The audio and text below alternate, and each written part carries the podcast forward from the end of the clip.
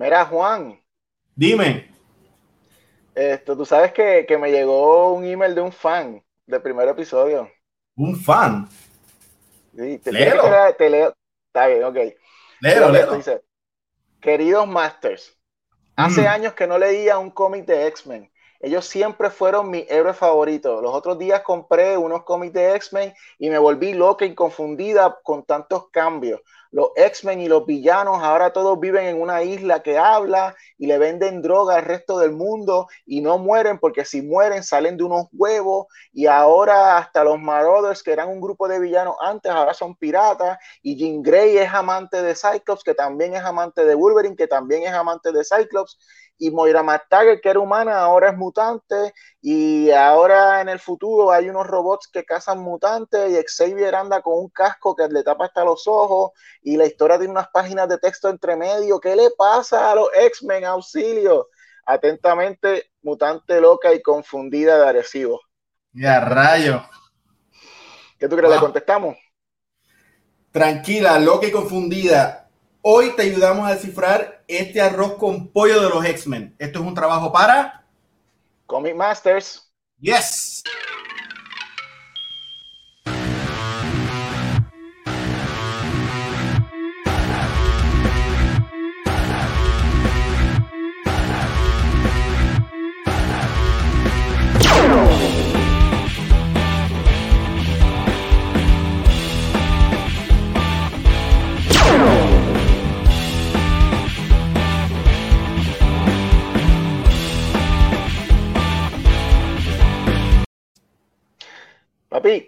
Felicidades, felicidades. Este sábado es el día de Batman. Ese Batman es, un día internacional que todos tenemos que celebrar. Eh, sábado 19, DC Comics y el resto del mundo celebran el día de Batman. Felicidades por adelantado también para tu futuro cumpleaños. Este viernes es mi cumpleaños, viernes 18, muchas gracias, sí. Sí, sí, Pero que allá en Nueva York hagas todo lo que nosotros no podemos hacer porque no podemos salir. Nosotros tampoco podemos salir, pero haré lo que pueda. pero vamos a, vamos a ayudar a la confundida, a la loca y confundida de Arecibo. Hoy vamos a hablar de los X-Men del futuro, pero específicamente eh, lo que está ocurriendo actualmente con la corrida de cómics de Jonathan Hickman en los X-Men. Pero antes de eso, vamos a hablar un poquito de los X-Men. Tengo que saber cuál fue tu primer cómic de X-Men. Bueno, de los títulos mutantes overall, eh, el primer cómic que yo compré y lo compré en Walgreens fue eh, New Mutant 100 de, de Rob Liefeld.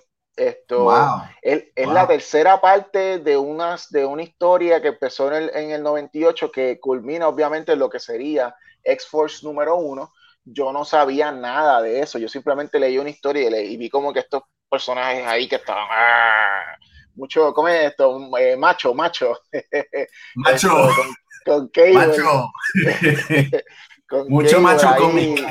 Enseñando músculos y cosas. Entonces, pues, esto me encantó. Eh, pero entonces, de X-Men en sí, mi primer título eh, de X-Men, mi primer cómic fue X-Men 275 de Jim Lee, esto durante una saga espacial con, con Lilandra y eh, toda esa gente por allá, esto, que, que, que en ese cómic eh, lo que me impactó y todavía me recuerdo es que a Xavier lo curan y está caminando otra vez. eso fue mi primero, mis primeros dos. Pues conmigo, ya yo compraba cómics para ese momento, pero eh, yo me empezó a interesar los X-Men y en la época que lo estaba viendo, ellos estaban, eso fue un poquito después que crucificaron a, a Wolverine y estaban en Australia, entonces toda esa corrida de Mark Silvestri, y yo no lo compré porque yo pensaba o entendía que no iba a comprar un cómic empezado. So, esperé unos cuantos meses y vi un X-Men número uno de Jim Lee, lo compré y después de ahí jamás solté a los X-Men por lo menos hasta el 2000, poquito antes de Grant Morrison, pero después de ahí compraba de todo de todo, desde las miniseries, los mutantes para mí fueron un super cómic. O sea, estaba Batman. Sí, eso era, exacto, era como que lo, estaban los mutantes y, luego el resto de Marvel. Exacto. vamos y lo mantenían bien separado en esa época, ¿tú te acuerdas de los 90? Sí, sí, en los 90. eran como que los mutantes y los superhéroes nunca se encontraban y, con excepción de Wolverine, con excepción de Wolverine que estaba en todos lados. Mm. Esto, los mutantes tenían su propio, era como que estuvieran en su propio mundo. Y, casi todo el tiempo han estado así. Esto, la interacción con el resto del universo de Marvel de los mutantes eh, siempre ha sido mínima, hasta yo diría los últimos eh, eh, seis, ocho años que, que, han integrado más a los mutantes al mundo de, de los X-Men, de los, perdóname, de Marvel, esto para, para resultados mixtos, porque en verdad, pues yo diría que ese, esa era de estar mezclando X-Men con Marvel, como que... Tú dices la época de Uncanny Avengers y... Correcto, correcto. Fíjate, yo, eso, yo, entiendo que... que... Ajá. Dale. dime, dime. No, que yo así que, que esa era culminó en, en eh, lo que era Avengers versus Inhumans. Digo, eh, eh, X-Men versus Inhumans. Esto, y, y, pues ya ahí estaba en declive las ventas de los X-Men y todo. Esto ya estaban como que. Pero que te iba a decir. Lo de Onslaught, no sé si te acuerdas. Yo creo que para mí, esa primera interacción de, de los X-Men estaban tan populares que entonces llamaron a la gente de Image, a, Jim Lee, a Rob Liefeld para entonces hacer Heroes Reborn por medio de Onslaught, que era como que la unión esta de lo, de lo de Xavier y Magneto. Yo creo que después de eso fue que y, y después la, la guerra esta que tenían de si hacíamos populares a los, estos personajes demasiado, entonces Fox hacía una película y no me no cobro los chavos y toda esta pelea que después hubo de cancelar a los Fantastic Four, gracias a Dios ya salimos de todo eso, porque Disney decidió comprar el estudio completo. Bien por Disney. So, vamos a hablar de Hickman. Háblame de Hickman. ¿Tú has leído a Hickman? Yo, yo, leí un poco de, lo, de Fantastic Four, pero ¿sabe? No, no, no, no, leí, no leí su corrida de Avengers World. No, no la, pues mira, tengo que, tengo que decir que yo tampoco leí Avengers World. Yo leí la corrida de él de Fantastic Four, que fue la primera vez que yo escuché de Hitman. Y para, y para ese momento su, estilo de escritura era tan complicado que yo en cierta manera lo comparaba un poquito con Grant Morrison, pero Grant Morrison siempre fue más simbólico. Eh, Jonathan Hickman eh, eh, fue como que más eh, el estilo de escritura de él siempre ha sido más complejo, pero sí, pero es más en cuestión de la trama. Versus Grant Morrison, que Grant Morrison es más como simbólico. Esto, Jonathan Hickman, también yo leí de él, él escribió unos cómics de, de, de Agents of Shield, donde él conecta a, a da Vinci. Leonardo da Vinci. Leonardo da Vinci y toda la cosa. Eh, y también de él, eh, en realidad, pues he leído, lo demás de él que he leído ha sido eh, cómics independientes. Esto, ahora mismo, actualmente yo estoy comprando un cómic que se llama Decorum, que es una mm. saga espacial que mm. él está haciendo. y también en su tiempo también esto leí East of West. Esto, que esto está, tiene muchos tomos. Todavía él hasta recientemente estuvo haciendo una secuela de East o West. Esto, eh, esas dos son sagas de Image. Pero no, tengo que decir que no leí la de los Avengers. Leí como pues, esto, la de Fantasy Four, y pues si te acuerdas, esto, él hizo como que un parlamento de, de, de Reed Richards de distintos universos. Él creó el, el Future Foundation donde tenía como que todos los, todos los niños que, que, esto, que eran relacionados a la serie de Fantastic Four, pues los puso ahí en esa serie de Future Foundation. Que de hecho, eh, Rick and Morty, Rick and Morty eh, eh, hizo como su cónsul de, de Ricks, que me acuerda mucho al cónsul de, de Richards, e inclusive también Flash desarrolló el personaje que ellos tienen de, ay, ¿cómo se llama? Well, Wells, y hay ah, como que los wells de todos los, universos también, eso estuvo interesante. De hecho, ahora en pantalla estamos viendo eh, un, dos eh, dibujos de un solo póster de Matt Brooks de los dos historias iniciales de su corrida, Powers of X y House of X. Y de hecho, antes de empezar el, en el libro, yo creo que eh, eh, Jonathan Hickman va a ser, o quizás va a ser, el último escritor de Marvel, el cual va a escribir como antes escribía todo Marvel, en que tú tenías a un escritor y el escritor escribía, qué sé yo, 20, 30, 30 cómics y podía dejar los Bread of Crumbs de la historia y tú lo que empezaba en el 1, en el 20 explotaba y no, no es una corrida concisa de 6 episodios o de 12 episodios, una corrida muy muy larga. También están viendo en pantalla X of Swords, que es el nuevo crossover de él y, los mutantes. De eso vamos a hablar eh, ya mismito. Eh, pues vamos a empezar hablando de House of X. Yo creo que, yo creo que Juan, la mejor manera de hablar de House of X y, y Powers of X es separándolo, porque eh, eh, ahora mismo tú puedes conseguir ambas historias en un solo tomo en hardcover. Marvel los está vendiendo, pero eh, originalmente se vendieron como dos miniseries de seis partes. House of X es en el presente, bueno, presente pasado. Esto y trata alrededor del personaje de Moira McTaggart, eh, vamos, antes de seguir, eh, eh, hay que decir que vamos a estar hablando trama de, cosas que están ocurriendo actualmente en el mundo de los X-Men. Si tienes algún interés en leer y todavía no has leído, pues sabes que van a haber ciertos spoilers que vamos a contar, pero es que son necesarios para, para lo, particular de esta, de esta corrida actual de los X-Men. tenemos, que, tenemos que mencionarlo. Eh, so, en House of X, todo empieza con que eh, Moira McTaggart, que hasta antes en la historia de los X-Men siempre ha sido una doctora amiga de los X-Men, pero nunca fue mutante, sino pues una, una humana, eh, que estudiaba a los mutantes. Pues resulta que ella tiene un poder mutante que ella descubre, pero lo descubre al momento de su muerte, porque su poder mutante es que cuando ella muere, ella puede comenzar a revivir otra vez su vida acordándose de lo que ya ella ha vivido antes. Es como un tipo de super reencarnación.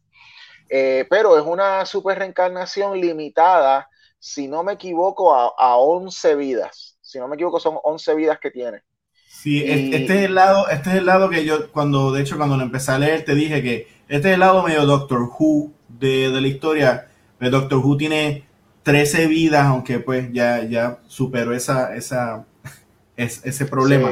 Pero es, como Doctor Who, lo único que ella reencarna en la misma vida, eh, en el mismo span de tiempo de su vida, eh, y tiene las memorias.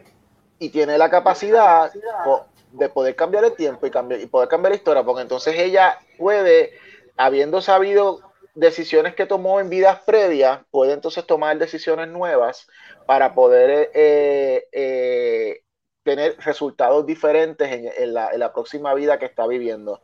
Eh, ella, pues, ella, pues, en su vida logra ver pues, eventos de masacres, eventos de genocidio, por ejemplo, en, en, en Genosha, donde mataron, creo que fueron 6 millones o un millón de, mutantes, whatever, 16 millones, perdóname, fueron 16 millones de mutantes. Y entonces, pues ella lo que trata de hacer es eh, evitar que esto ocurra.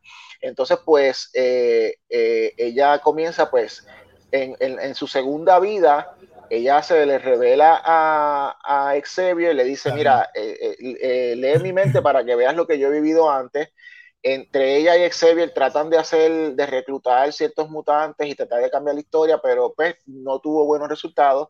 Ella entonces se une en la próxima vida con Magneto, eh, tampoco tuvo resultados positivos.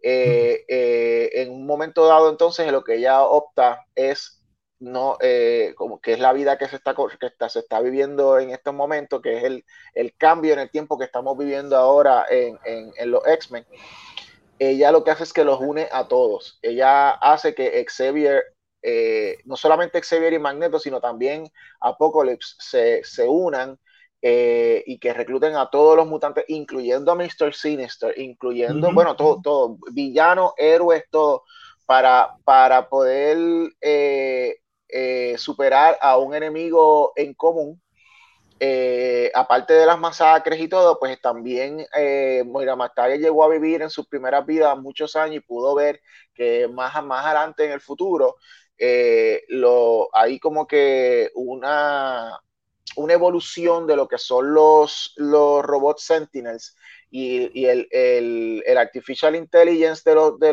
de los Sentinels, que se llama Mastermind, evoluciona y termina básicamente eh, extinguiendo a los mutantes.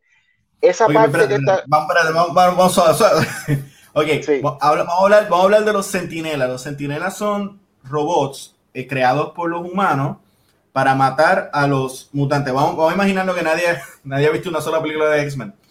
Hay un buen detalle también que en su primera vida eh, la mata Destiny, que es la pareja de Mystique, y lo hace porque en su primera vida ella creó una medicina para eliminar a los mutantes. Y de la forma que muere es bastante gráfica, no hay que repetirlo, pero entonces de, después de ahí, de esa muerte, ella dijo, no, la solución no es que eliminemos al elemento mutante, y ahí es que va poco a poco y, va como que de mayor a peor. Este, Xavier es bueno, vamos a ver, no, no funcionó. Magneto es muy malo, no, no funcionó. Apocalypse es demasiado malo, no, no el funcionó. Poder, poder, seguimos el poder de Destiny, el poder de Destiny es eh, de eh, profecía, de ver el futuro. Entonces Destiny podía ver eh, la vida futura de, de, de, Moira McTaggart. Y como ella podía ver la vida futura, ella dice, yo te puedo encontrar y te puedo, y puedo hacer que tú sufras. y pues más vale que ayudes a los mutantes. y en ese sentido, pues Moira tarde pues se, vio en las de que tenía que entonces cambiar su, estrategia. Eh, la parte de, que mencioné sobre Mastermind, sobre los, los sentinelas, todo eso, esa parte del futuro de la historia, de lo que a los X-Men van a enfrentarse, está más cubierta en el segundo libro que, es la segunda miniserie eh, que hace también Jonathan Hickman, que se llama Powers of X. Y, Powers of X eh, o Powers of 10, porque la X puede ser un 10 romano, eh, te habla de cómo son los X-Men en, en, 10 años, cómo son los X-Men en 100 años, cómo son los X-Men en 1000 años, como que te lo sigue multiplicando así. Eh, y te va dando como que una pista de, de la, la decadencia de los mutantes a raíz de el, artificial intelligence eh, de, los masterminds que eh, evolucionan a los phalanx y a otro tipo de, estructuras cósmicas que no vale la pena mencionar aquí, pero básicamente es como una evolución de ese tipo de, um, mentalidad robótica o cibernética que determina que los mutantes y los humanos no deben existir. Entonces, pues, eh, teniendo toda esta información, Moira McTaggart muere al final del tiempo, como quien dice, al final de la, de la civilización de los mutantes, pues quedando solamente ella y Wolverine al final. Ella muere y ahora estamos viviendo, eh, que es, la, que es la, lo, lo, que se está viviendo actualmente en, en, los, en los cómics de los X-Men, es eh, el intento final, la vida 11 eh, de Moira McTaggart tratando de evitar este futuro de, de, los mutantes, este futuro trágico de los mutantes. Eh, hay una particular... Dime. entre, entre las cosas, este, porque es que es bien vasto. Eh, la, idea de Moira con Magneto y Xavier es que con esta isla llamada Krakoa, que fue uno de los de de los primeros villanos que tuvo los X-Men en la corrida original de, de, Stan Lee con Kirby, es esta isla que está viva eh, y entonces esta isla crea una como especie de, de una droga con planta eh, que son eh, para los humanos, para los mutantes y no me acuerdo cuál era la tercero. Yo sé que a, a los humanos, lo, ah, no, a los humanos les extiende la vida por cinco años le cura la, la otra le cura las enfermedades mentales y todo lo que tenga, y a los mutantes también los curaba de algo, no me acuerdo qué. Entonces, esto es, eh, básicamente Xavier está cogiendo esto como su power chip, para decirle a todas las naciones del mundo que como él tiene esta droga y, nada más sale de él, le tienen que reconocer la nación de, los mutantes. Eso es como que un trasfondo que está pasando entre esta historia que también incluye todo lo que dijo Ángel, eh, porque eso es lo que va poco a poco a explicarte lo que está pasando y las loqueras que están pasando. Eh, Básicamente, Cracoa ahora es una nación autóctona. Cracoa es una nación de mutantes y los mutantes dijeron, todos los mutantes del mundo vengan para acá, ustedes son ciudadanos de Cracoa ahora. Eh, las aventuras de los X-Men entonces aquí es que comienzan eh, porque no todos los mutantes que están esparcidos en el mundo tienen la facilidad eh, de poder o la libertad de poder esto viajar a Cracoa para, para vivir con los, con los, otros mutantes. Y pues eh, aquí es que entonces podemos comenzar a hablar de los títulos de X-Men, porque cada uno tiene como que una, una eh, función dentro de cada, dentro de cada eh, título, ¿no? Pero, antes de hacer eso... Antes de, antes de eso, un detalle, un detalle. Nadie muere. Encontraron la forma de revivir a todo el mundo. eso, tiene cosas buenas y malas. Sí, eso tiene cosas buenas y malas porque ahora pues Xavier con cerebro puede hacerle un backup a la mente de todos ellos y si muere alguien en una misión pues con cinco mutantes en específico los traen a la vida. Es un detalle bien importante aclarando, cuando, cuando Juan dice Javier, eh, Xavier con cerebro, no es que Xavier tiene su cerebro, sino es la máquina cerebro, se llama. La máquina cerebro, sí, sí, la, máquina cerebro. Que de hecho me, me, agrada que lo volvieron a traer a decir cerebro, hubo un tiempo que era cerebra y era ah, como que raro. Existen cinco mutantes que cuando ellos combinan eh, sus poderes pueden entonces crear el efecto de resurrección. Uno de ellos era eh, eh, creado por, eh, por, Brian Bendis, llamado Gold que ahora le llaman Gold, Egg, creo que se llama Egg ahora, porque se, porque se dieron cuenta que él, tenía el poder de tirar una bola dorada, pero aquí se descubre de que no, no eran unas bolas doradas, e, eran unos huevos.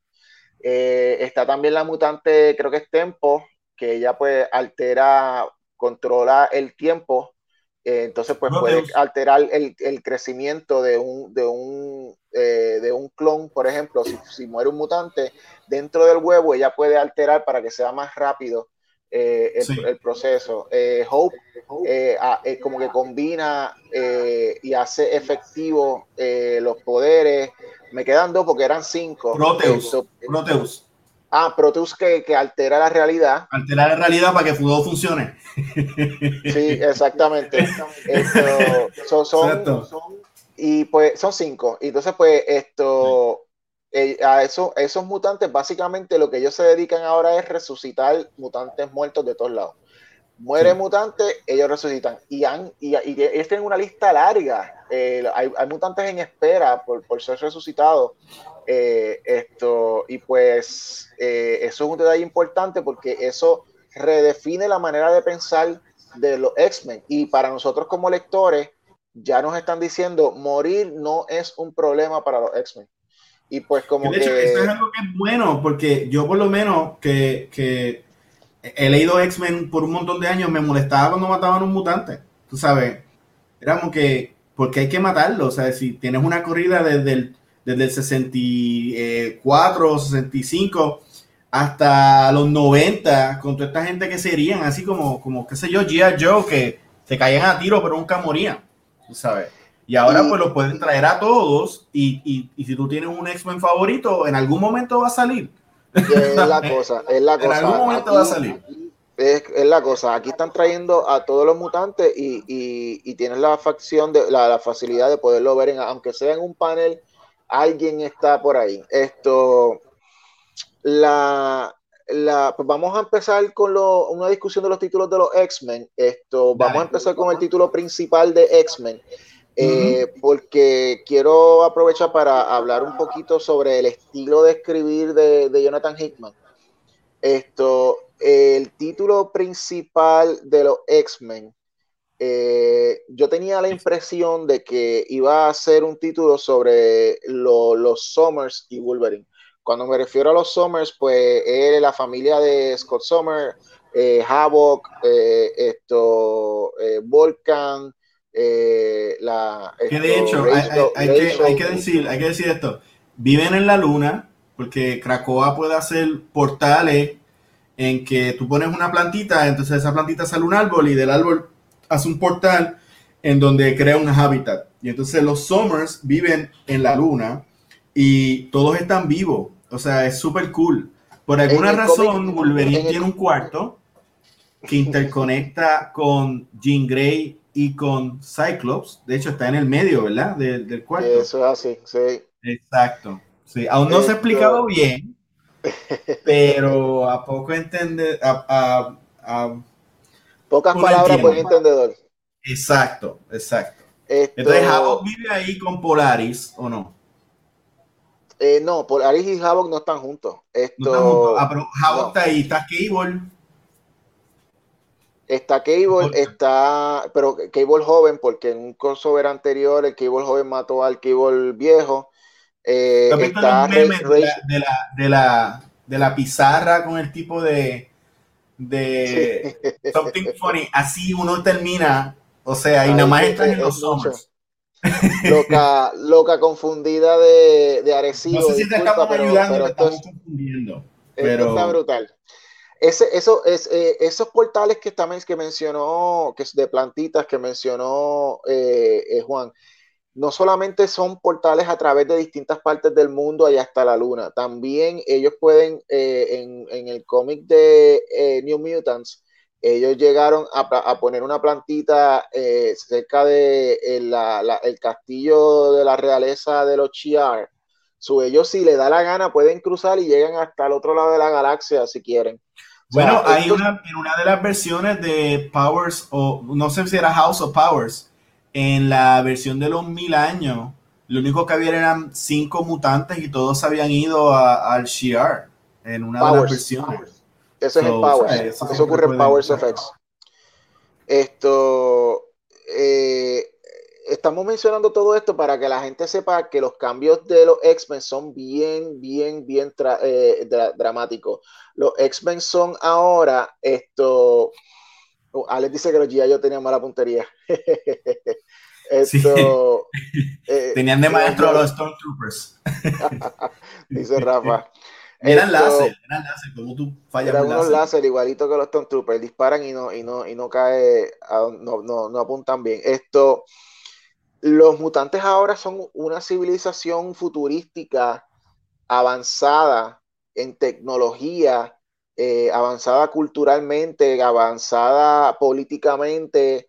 O sea, ellos eh, sexualmente, ellos, ellos, ellos han, ellos han dado una literalmente una evolución en la manera en que ellos se rigen. Eh, porque compuesto, o sea, cuando tú, cuando, cuando tú tienes básicamente eh, la habilidad de morir, pero después vuelves a reencarnar, a, resucitar, cuando puedes ir a cualquier parte del mundo que te dé la gana, cuando vives en una isla que te protege, tienes tu propio lenguaje, porque es un lenguaje autóctono de, de Cracoa, esto, cuando tienes esto, eh, la, la habilidad de maximizar tus poderes mutantes, porque no solamente te traen para atrás, sino te traen para atrás mejorado.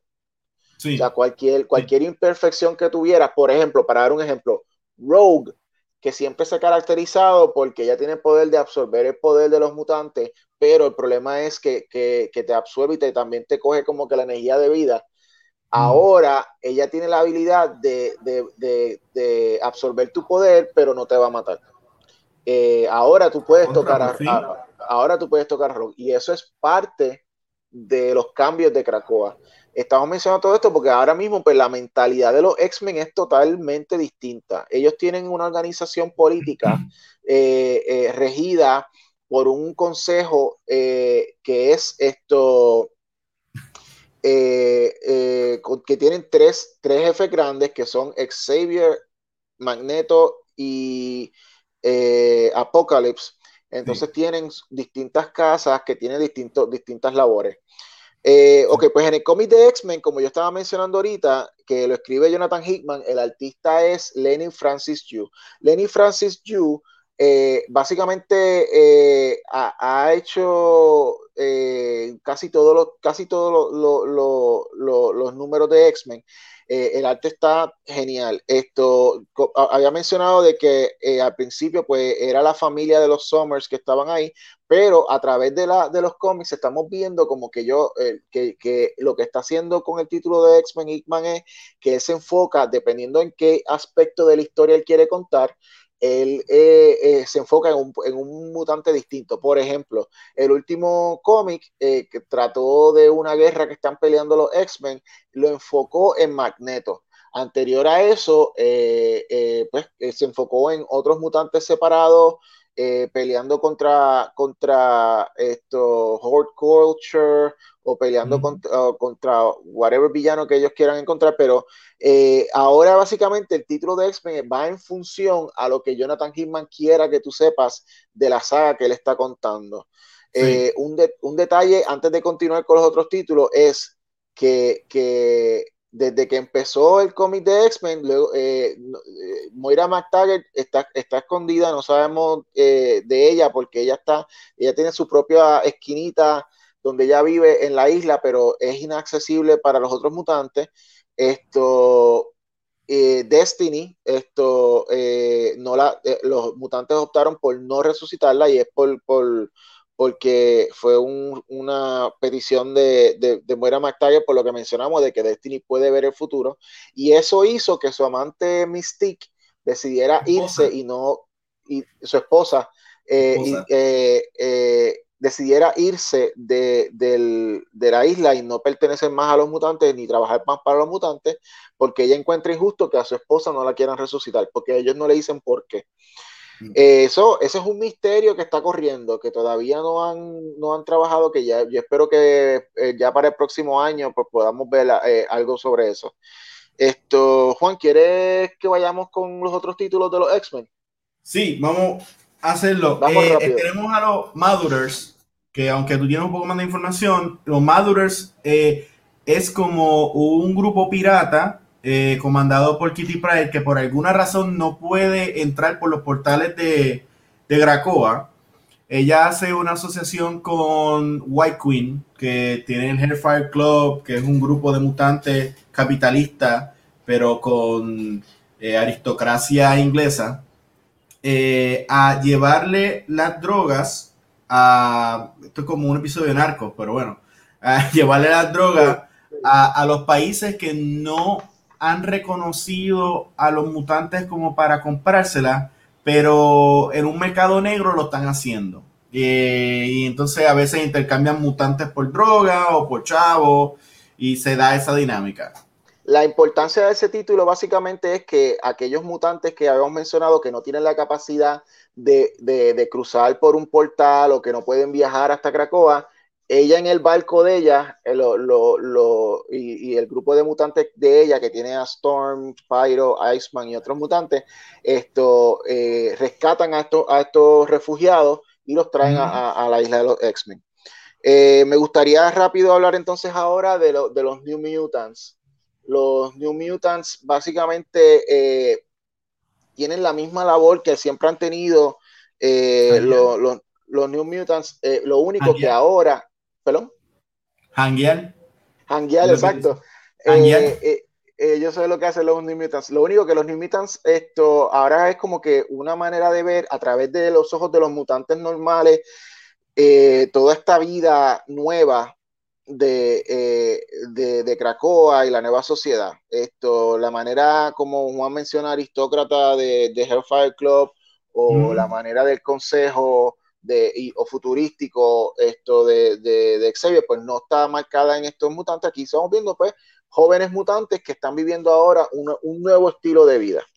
Eh, X-Force es una rama eh, tipo como la CIA, la CIA de, del gobierno de Cracoa, que básicamente ellos se encargan de, atacar y espiar otros países que están en contra de reconocer a, los mutantes como una nación. Esto, tenemos X Factor Investigations. Esto, en X Factor Investigations eh, eh, hay mutantes que mueren, pero no se sabe por qué murieron, no, los, no son registrados para ser resucitados, nadie sabe qué pasó con ellos, pero X Factor Investigations son los que se encargan de, estudiar que, o, de investigar qué es lo que ocurre con estos mutantes antes de entonces poderlos resucitar. Eh, tenemos eh, Helions. Ah, ok, Excalibur es eh, una rama de los mutantes. Sí, eh, eh, ok, esto, Excalibur es una rama de los mutantes que está conectada con lo que es el gobierno de Inglaterra, porque ellos están conectados con un mundo, es como un universo paralelo que le llaman Otherworld, que es como un mundo de fantasía. Entonces, pues es como el cómic de fantasía de los mutantes. Helions es un título de villanos, eh, donde redimen, en vez de condenar a los villanos, lo que hace es que los redimen bajo el mando de, de Psylocke y, de eh, eh, Havoc esto, a estos villanos para que entonces puedan mejorar y no, y no ser entonces condenados. Esto, uh, ¿qué me falta? Tenemos... ya estamos.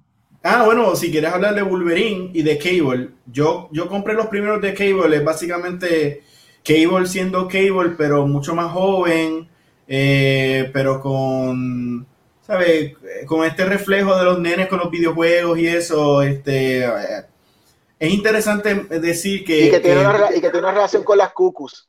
Está saliendo ah, con las Sí, eh, entonces, pero también es, interesante eh, nombrar que eh, Hickman ha creado como una cultura, como tú dijiste, hay un rite of passage de eh, Apocalypse mata a, en una como que en un, en un pit de, de, gladiadores eh, y en un ritual matan a una persona por primera vez y, la reviven y, hacen una celebración, o sea... Pero tú sabes, pero sabes por qué hacen eso, ¿verdad? Sí, para, para alimentar a Krakoa. No, sí, pero no, pero ellos hacen eso porque acuérdate que antes hubo un crossover de los X-Men que fue el de House of M, donde muchos mm. X-Men perdieron sus poderes. Ah, sí, sí, sí, sí, sí. Pues ahora es correcto, existen mutantes pero que están sin poderes. Pues ahora esos mutantes tienen la opción de morir y cuando resucitan, resucitan nuevamente con sus poderes. Básicamente mm. esa es la, eh, pero todo es a nivel de, un ritual religioso, es como un culto. Permito que cuando leí ese cómic me sentí como, como Wolverine y, Cyclops que estaban mirando como que overshadowed y, estuvo muy bien escrito porque si tú, si tú eres un coleccionista de un montón de años, ves estos mutantes nuevos que sí, yo leí Decimation, pero yo siempre he pensado que los X-Men es un cómic para adolescentes. Eh, es como que el grito de esa generación y su momento para, para Teen Angst, tú sabes. Y, me sentí bien Cyclops y, y, y, Wolverine como que, yo no apruebo esto, esto está bien loco, pero bueno, está funcionando, so fuck it. Estuvo chévere. Um, eh, vamos ahora, antes de entonces eh, de ir al top 3, el último comentario que a mí me, que me gustaría hacer en cuanto a, Jonathan Hickman es eh, que él ha incorporado un estilo de escritura que incluye como que unos textos, unas páginas de textos que interrumpen la trama del cómic para darte supuestamente más detalles o explicarte un poco más sobre el, mundo nuevo que se ha creado de los mutantes. Por ejemplo, esto, eh, dentro de X-Force, eh, Beast es uno de los, de, los, de los personajes de X-Force y entonces pues vemos reportes que eh, Beast le hace a Xavier de misiones que están ocurriendo, cosas así.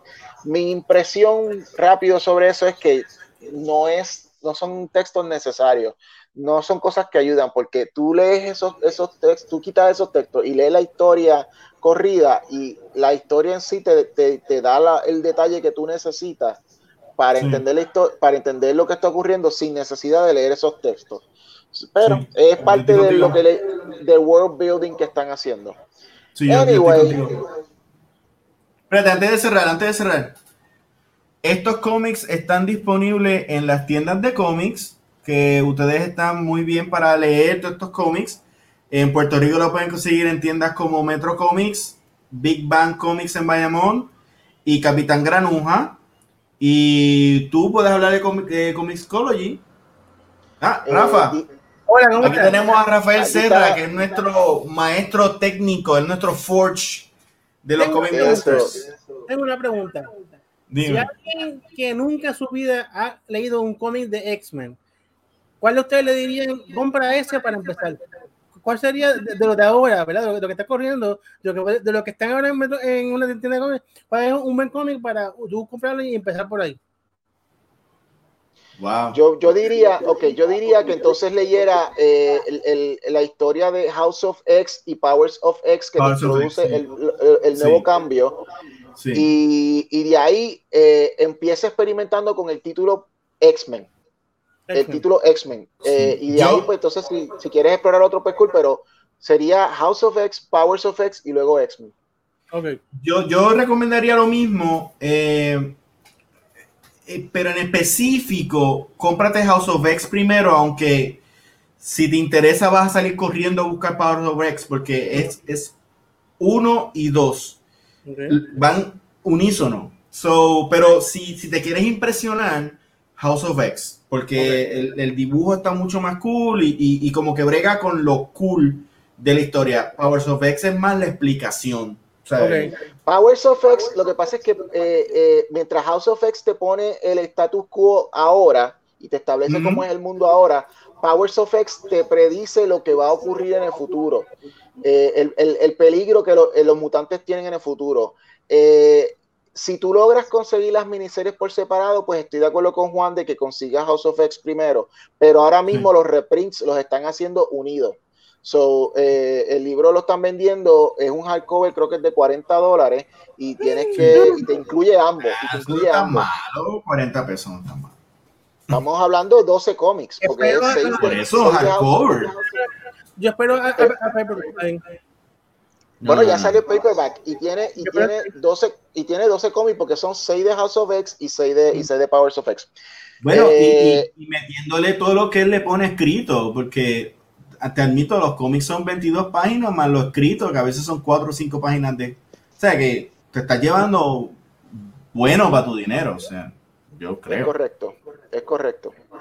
So, eh, yo creo que estamos listos para empezar a hablar de nuestro, nuestra sección favorita, Dale ahí. Top 3.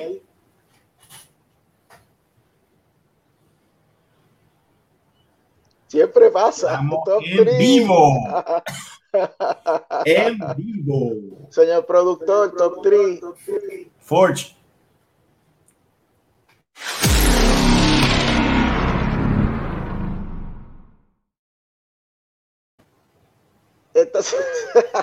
debe, haber puesto X-Men Edition. ¿Verdad? Sí, ese me escapó.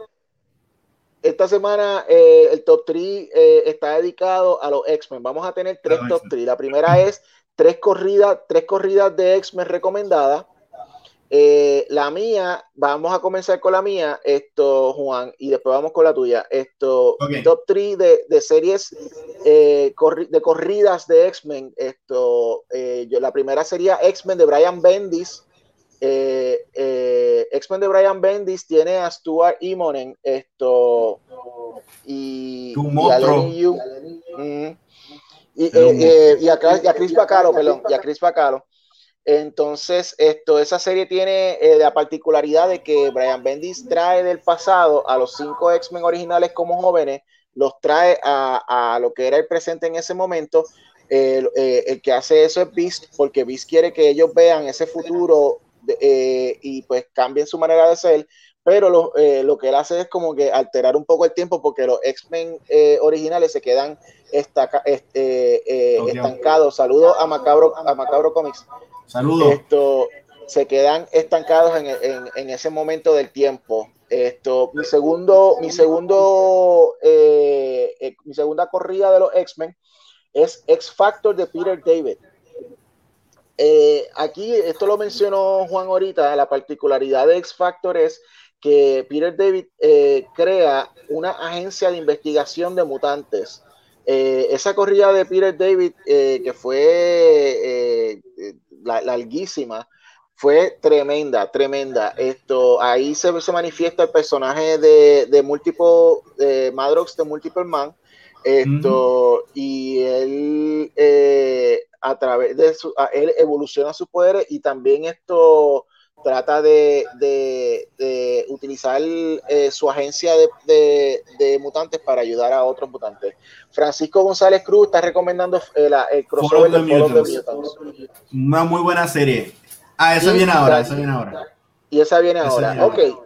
Esto. Y la final mía de, la, de las corridas es X-Men de Mike Carey y Chris Bacalo. Esto, aquí lo más importante es eh, eh, que él, eh, el escritor Mike Carey le da como que un rol de líder a, a, a Rogue. Por primera vez, Rogue ahora es líder de su propio grupo eh, de, de, mutantes. Y la serie termina con una, con una versión de un mundo alterado llamado Age of X, donde esto, los mutantes están en una, en una fortaleza y pues esto, los, los humanos quieren extinguirlo. Nathan se, lió.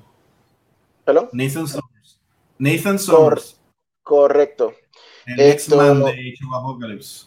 Eso es correcto. So, es muy, muy buena, muy buena esa serie. Vamos con Juan. Ok, mi top 3. Eh, New X-Men de Grant Morrison y Frank Whiteley. Esta serie fue una eh, reinvención de Grant Morrison, este, muy, muy interesante. Eh, me acuerdo mucho a lo que hizo en JLA, que cogió simplemente a, los más populares y los puso en un, en un grupo y era como que todo lo que los fans querían. Eh, reorganizó a los X-Men y lo, lo, a la vez lo, lo, destruyó y los volvió a unir. Lo más interesante ahí es que conocemos a la gemela de Xavier y tenemos el genocidio de Genosha, que después de eso como que los mutantes jamás volvieron a ser iguales. El próximo es eh, de Chris Cameron y John Bryan.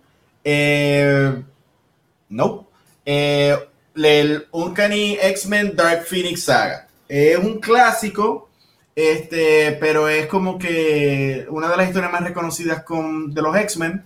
Eh, Jean Grey murió, renació, revivió, de repente tiene poderes bien fuertes y a la vez este poder la está volviendo loca y los X-Men terminan eh, matando uno de los de ellos.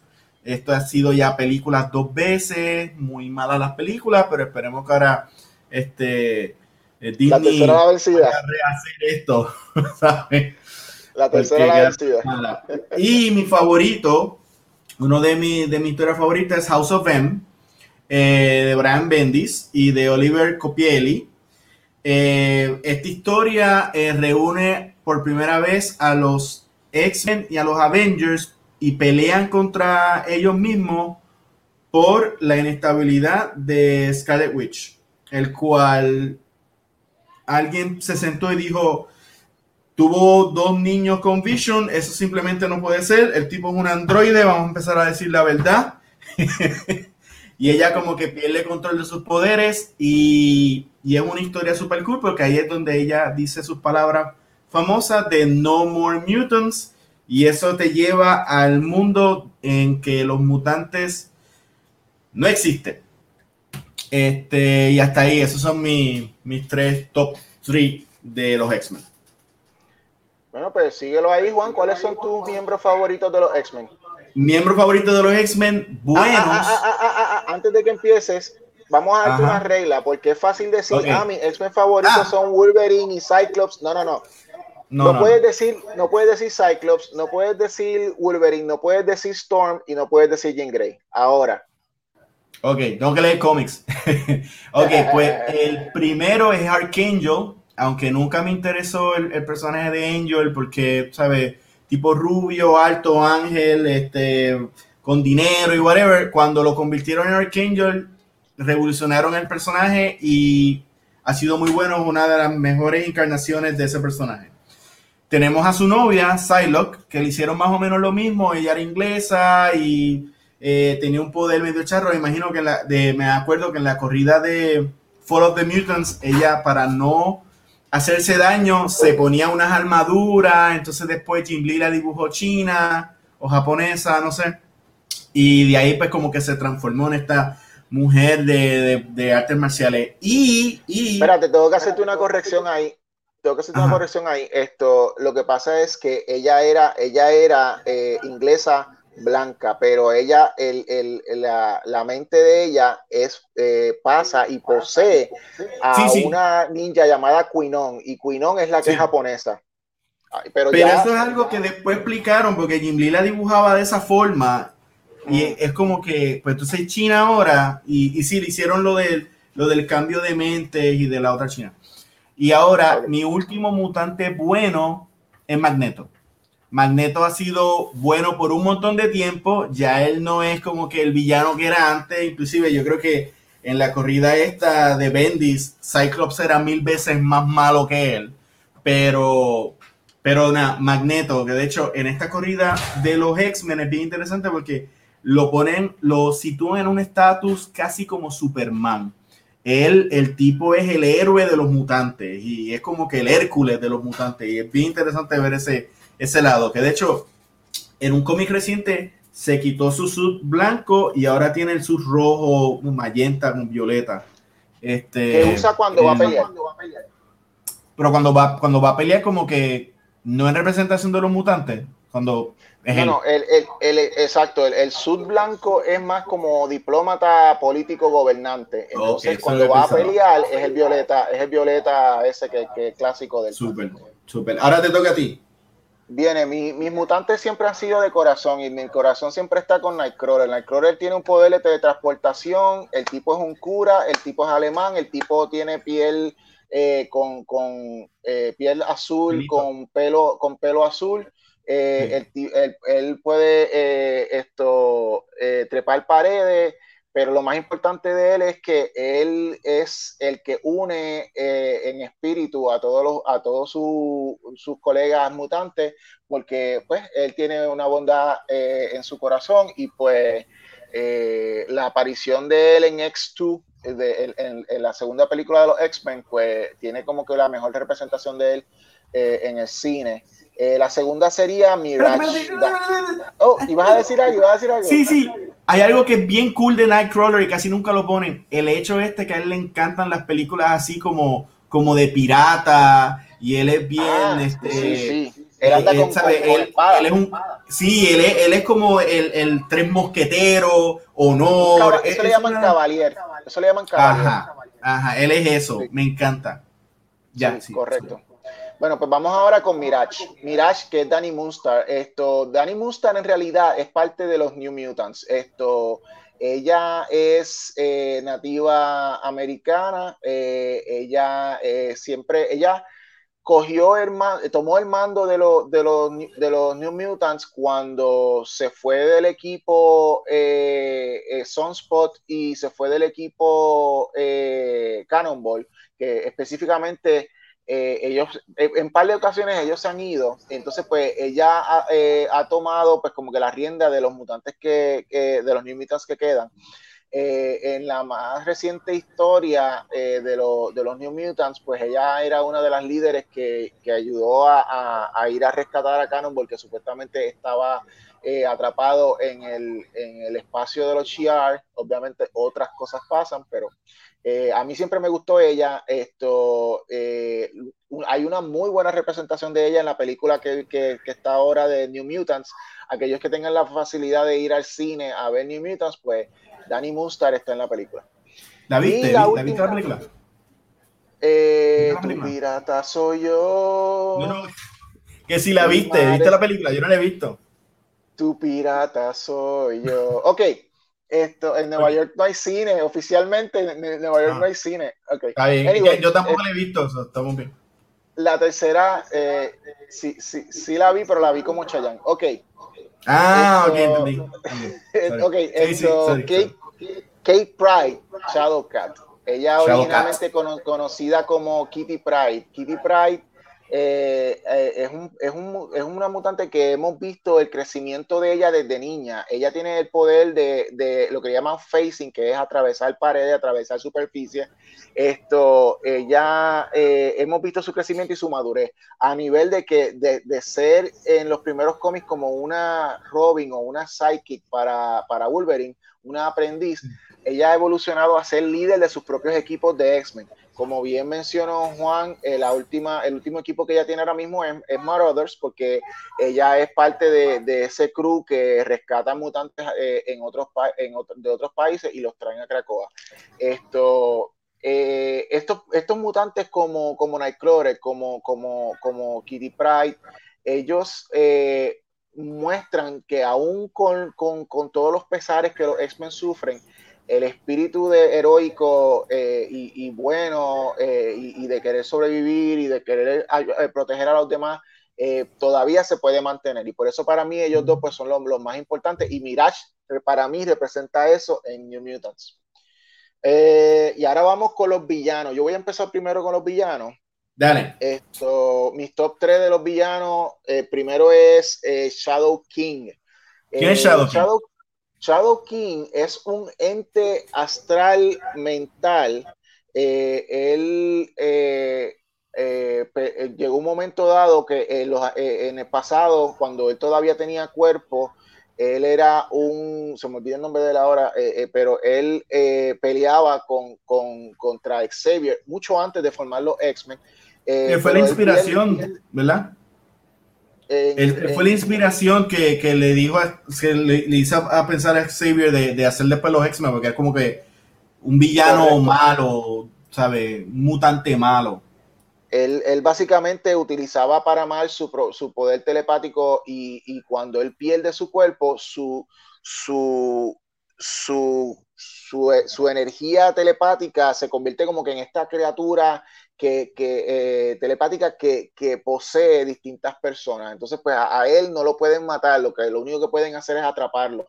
Eh, en la televisión, aquellos que vieron la miniserie de Legion en FX, vieron una representación de, de, de, Shadow, de Shadow King, porque eh, Legion pelea contra Shadow King. Ok, eh, próximo, próximo este lo han visto en muchas películas de los X-Men, es Mystique. Mystique eh, ella tiene el poder de cambiar de forma. Esto, a mí me encanta Mystique, esto, porque ella no solamente eh, eh, funciona como una mutante, sino también ella utiliza sus poderes para espionaje. Si tú tienes a Mystique de tu lado, tú tienes un arma de espionaje y de poder. Ella es como la Black Widow, en mi, en mi, en mi, opinión, de los mutantes.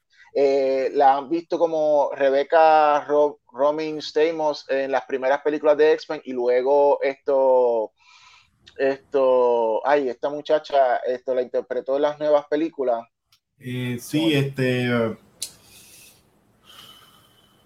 Anyway. Esa, yo la busco. búscala. Eh, gracias. Esto, eh, ella básicamente ha sido, al igual que Wolverine, si se fijan, en la mayoría de las películas de X-Men, ella ha sido como que una, una eh, presencia. Jennifer Lawrence.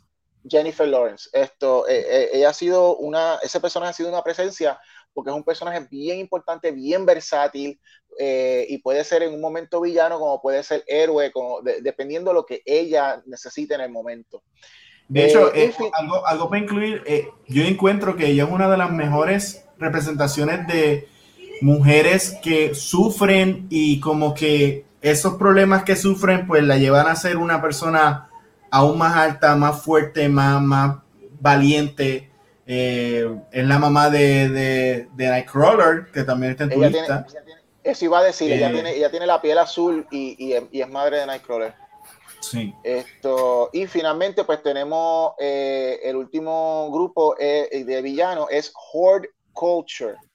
Horde Culture es un, es un grupo reciente nuevo creado por Jonathan Hickman para la serie de, de, los X-Men. Son unas viejitas que bregan con botánica, pero ellas utilizan su conocimiento experto en botánica para crear eh, venenos, esto, medicina, esto, ácido, eh, bueno, de todo. Y ellos utilizan eso para eh, experimentar más eh, y, ellas pues atacan a los X-Men y ellas tienen un interés muy fuerte en lo que es la vegetación de la isla de Krakoa. Y ellas no les importa que los X-Men sean una nación privada y que ellos no y que los X-Men no permitan humanos. Ellas se meten en la isla y ellas hacen escante, ellas te, te, te, te tiran a matar. Son una, esto es como las Golden Girls asesinas. De hecho, la dibujan, la dibujan como las Golden Girls. La dibujan así. Eso es correcto. La pueden ver en el título de los X-Men. Dale tú. Espérate. Ok, este sí. Eh, de mis villanos, eh, Sebastian Shaw, que es el Black King y el líder de los Hellfire Club. Eh, este es un mutante que, de nuevo, como hablamos ahorita, es un capitalista, pero con eh, jerarquía inglesa. Es un personaje bien interesante porque al principio de su corrida era este tipo de personaje que no, no le importaba hacer negocios ni con mutantes ni con humanos y no tenía real, este, eh, no, no estaba ni con los mutantes ni estaba con los humanos, estaba con él y hacer dinero y tener poder. Eh, ese era su, su punto más importante. Después tenemos a Arcade, que es un personaje que han dejado bien atrás, pero es un personaje que usaban mucho para la época de los 80, con esto de los pinballs y, eh, los videojuegos y todas esas cosas, que de hecho deben de volverlo a traer y hacerle un gamer, eh, inventarse algo. Y por último, Sabertooth. Eh, a mí me encanta Sabertooth, es como que la, el real opuesto de Wolverine este, pero la encarnación que me gusta es la encarnación que crearon un poquito después de la corrida de Jim Lee, eh, cuando lo tenía atrapado en, en la, en el X-Mansion y era un personaje así a los Hannibal Lecter que este, tentaba a la gente, era, era algo como que eh, la naturaleza contra, contra la razón, y si eres mutante y, y tu naturaleza dice descuartiza, pues descuartiza. Eh, muy interesante. Ese es el tipo de, de, personaje. En la película de los X-Men, él salió en la primera película de X-Men y en la película de X-Men Origins Wolverine, él también sale. Esto, Juan, dile al público dónde está nuestro Sabertooth en estos días en los cómics de, de Hickman. Nuestro. ¿Cómo? ¿No sabes, ¿No sabes dónde está Sabertooth actualmente? En los cómics de Hitman. No. Ok, pues básicamente eh, Sabertooth. Ah, en Hitman, sí, sí, sí, sí. Ah, sí. sí. ya sabes, ya sabes. Sí, sí. sí ya, vale, vale. Ok, pues, pues Sabertooth, o sea, hasta, el tipo no tiene suerte. O sea, por fin los mutantes eh, este, son reyes de la tierra, tienen sus cosas. A él lo mandan a, a, a, hacer algo, a robar algo con Mystique. Él mata a alguien y de repente él va a ser el ejemplo de todos ellos. Así que lo pusieron en una fosa oscura en el mismo medio de la isla. Y ahí no lo hemos visto desde, creo que el segundo episodio de, de, de, eh, House of X. So, imagino que eventualmente cuando Mystique se encojone, va a liberar a Sabertooth y se va a descojonar todo esto, pero imagino que se va a hacer para el final de la corrida. De hecho, de hecho, ¿verdad que, ¿verdad que las mejores uniones de villanos es cuando Mystique y Sabertooth se unen? A mí me encanta cuando esos dos hacen una muy buena pareja. Hacen buena pareja trabajando juntos. Sí, ok, pues yo creo que hemos, hemos hablado bastante de lo que son los X-Men, esto loca y confundida de agresivo. Esperemos que esto te haya ayudado. Sí, eh, espero si que. Tienes más, si tienes más preguntas, por favor, nos escribe esto a comicmasters@gmail.com Sí. Esto, estamos para ayudarte, pero la verdad es que si seguimos hablando, hemos llevado ya una hora hablando de los X-Men y era largo, y era largo. Así que vamos ahora a la, a la, próxima sección. Eh, damas y caballeros, tenemos aquí a nuestro primer invitado de la serie de Comic Masters, otro Masters, su nombre es Luis Ramos. ¡Uh! bienvenido. Luis, Benito, está, esperando en el green room. ¿Estás bien? Brother, chacho. Pita una cerveza. Quiero echar una siesta. Ay, María. Tengo que acordarme de no ponerles el tema de los X-Men a ustedes dos. ¿Viste? ¿Viste? Y eso que eh, no, no, corrimos como que por la superficie, no nos fuimos por todos los detalles. La, la razón por la cual Juan y yo hicimos este programa era para hablar de X-Men y que, y que los biles de, de la luz no, no, y del teléfono no nos llegaran. Así que pues ya tú sabes que esté por lo menos justificado. Hay una razón muy importante por la cual Luis Ramos está aquí. Esto, y es porque vamos a hablar ahora de un tema muy importante y es una cosa que Juan y yo tenemos una pasión y es por los cómics independientes. No solamente leerlos, sino que los hacemos. Eh, Luis también es un creador de cómics, él es mi, esto, mi socio en Pánico Press, él es artista eh, y él eh, y yo pues estamos haciendo cómics independientes. antes de empezar, pues básicamente vamos a definir lo que es un cómic independiente. O sea, desde que yo entré a, a leer cómics, la gente que me menciona lo que es un cómic independiente me lo define como que no es, es cualquier cómic que no sea una de las dos compañías grandes actualmente en la industria, que son Marvel y DC. Si es un cómic que no es de Marvel y no es de DC, se considera un cómic independiente. Todo esto tiene un asterisco grande porque existen compañías grandes de cómics que simplemente no imprimen estos eh, cómics eh, eh, de, Marvel o DC o whatever. por ejemplo, tenemos Image, Dark Horse, tenemos... Eh, Boom, eh, tenemos eh, Bailey. todas esas que están mencionando eran independientes, todas las que están mencionando.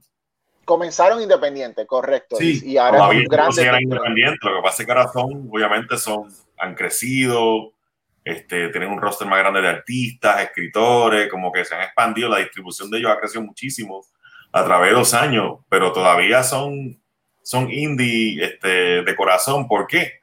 Porque en estas compañías los escritores y los autores tienen control sobre el material que ellos producen, no es la compañía. Eso es bien importante. es la gran diferencia que tienen contra. por eso es la definición de que si no es Marvel o DC, es independiente. Si tú entras a escribir en DC, tú estás escribiendo Batman y esa historia le pertenece a DC. Si tú entras a Marvel, tú estás escribiendo X-Men o Avengers y esa historia les pertenece a Marvel. Si tú estás en Image, tú estás creando tu propia historia tú estás creando tu propio concepto y lo puedes eh, vender eh, en multimedia, que es lo que hacen muchos creadores actualmente. Esto, Luis, ¿cuál es tu, primera incursión dentro del mundo de, los cómics indie? ¿Cuál fue tu primer cómic indie? Eh, estoy asumiendo que primero leías Marvel o DC, pero... Yo crecí, yo crecí con DC Comics, con, con las traducciones de Editorial Novaro. Yo no sé si ustedes se acuerdan de eso. Sí. Wow, qué viejo. yo tenía que era chiquitito, y costaban una peseta, 35 chavos. Sí, sí, sí. Yo tenía, pero por montones de eso. Este, Yo empecé por ahí, yo empecé por ahí. Este, después, después, ¿sabes? Entonces yo desde pequeño decía siempre, yo siempre, nunca, como de pequeñito nunca leí Marvel, siempre tenía como que más acceso a los de DC, a los cómics de DC. Este, entonces a mí siempre me daba la impresión de que como que en DC todos los superhéroes eran amigos y en Marvel los superhéroes peleaban entre sí. Y eso yo lo encontraba bien tan raro. ¿Sabes? Estaba chamaquito cuando eso, ¿verdad? Sí, sí. Este, después, pues como que empecé a leer este, qué sé yo, Spider-Man, que era que es como que el, el go-to. O sea, Spider-Man, este, Captain America, este, Submariner, este, Thor que a mí me, me voló la cabeza porque a mí, a mí me fascina la mitología y me encanta la mitología este, nórdica y aunque Thor fue, o sea, el tratamiento era como un superhéroe dentro de un mundo de superhéroes, las historias de Thor siempre tenían que ver con mitología, era con la mitología nórdica y tú leías esa historia y tú ibas a, buscabas en la enciclopedia eso, todas esas historias de los vikingos y es lo que estaba en el cómic prácticamente. Este, Y por eso a mí siempre me, me, me, encantaron las historias de él. Uno de mis personajes favoritos ahora mismo. Que no, que no se diga que los cómics no son educacionales. Ah, bueno, claro. Gracias a Kirby. Kirby, su amor a las religiones y a la, este, Pues así fue poco a poco. Y otro, que no sé si a ustedes también se acuerdan de esto, a Puerto Rico llegaban unas traducciones al español en, en formato de magazine, un poco más mm. grande en blanco y negro, en español, de los cómics de Conan. Este, yo me acuerdo que yo tenía el, un cómic de Punisher, East, lo, tuve en español también. Este, hay un montón de eso. De eso yo tuve, tuve unos cuantos. Los más que tenían los de Conan. Amigos de Conan, eso fue otro que, que cuando yo descubrí Conan, a mí también, que empecé a leer por editorial Novaro, que eso venía en español. Y después entonces empecé a ver los magazines. Y eso fue otro que me voló a mí la cabeza también. ¿No caíste en Dungeons and Dragons? Porque estás como. yo empecé jugando Dungeons me, está, me estás llevando a eso, perdona, te lo voy a empecé a jugar Dungeons and Dragons en cuarto año. Encuentra, no, en cuarto año. Cómics de Conan en blanco y negro y los lee. O sea, y, y, viviste aquí entre los 80 y 90, tuviste que haber jugado. Cuando yo, entré a la universidad, cuando yo entré a la universidad en 90, yo me volví adicto a Dungeons and Dragons. Me lo imaginé. Hasta el sol de hoy. Hasta el, duro. al sol de hoy, yo hace años que no juego, pero al sol de hoy, el récord, por lo menos mío, ¿verdad? Porque lo, tengo amistades que han seguido jugando. Pero mi récord de, de, de, horas de juego hasta ahora son 18 horas corridas. Te creo. Te pegado, pegado sin dormir. Es que te digo, te digo algo. Yo no sé si tú llegaste a jugar, Ángel, pero así, escritor, artista, Doña San Dragons es como comida.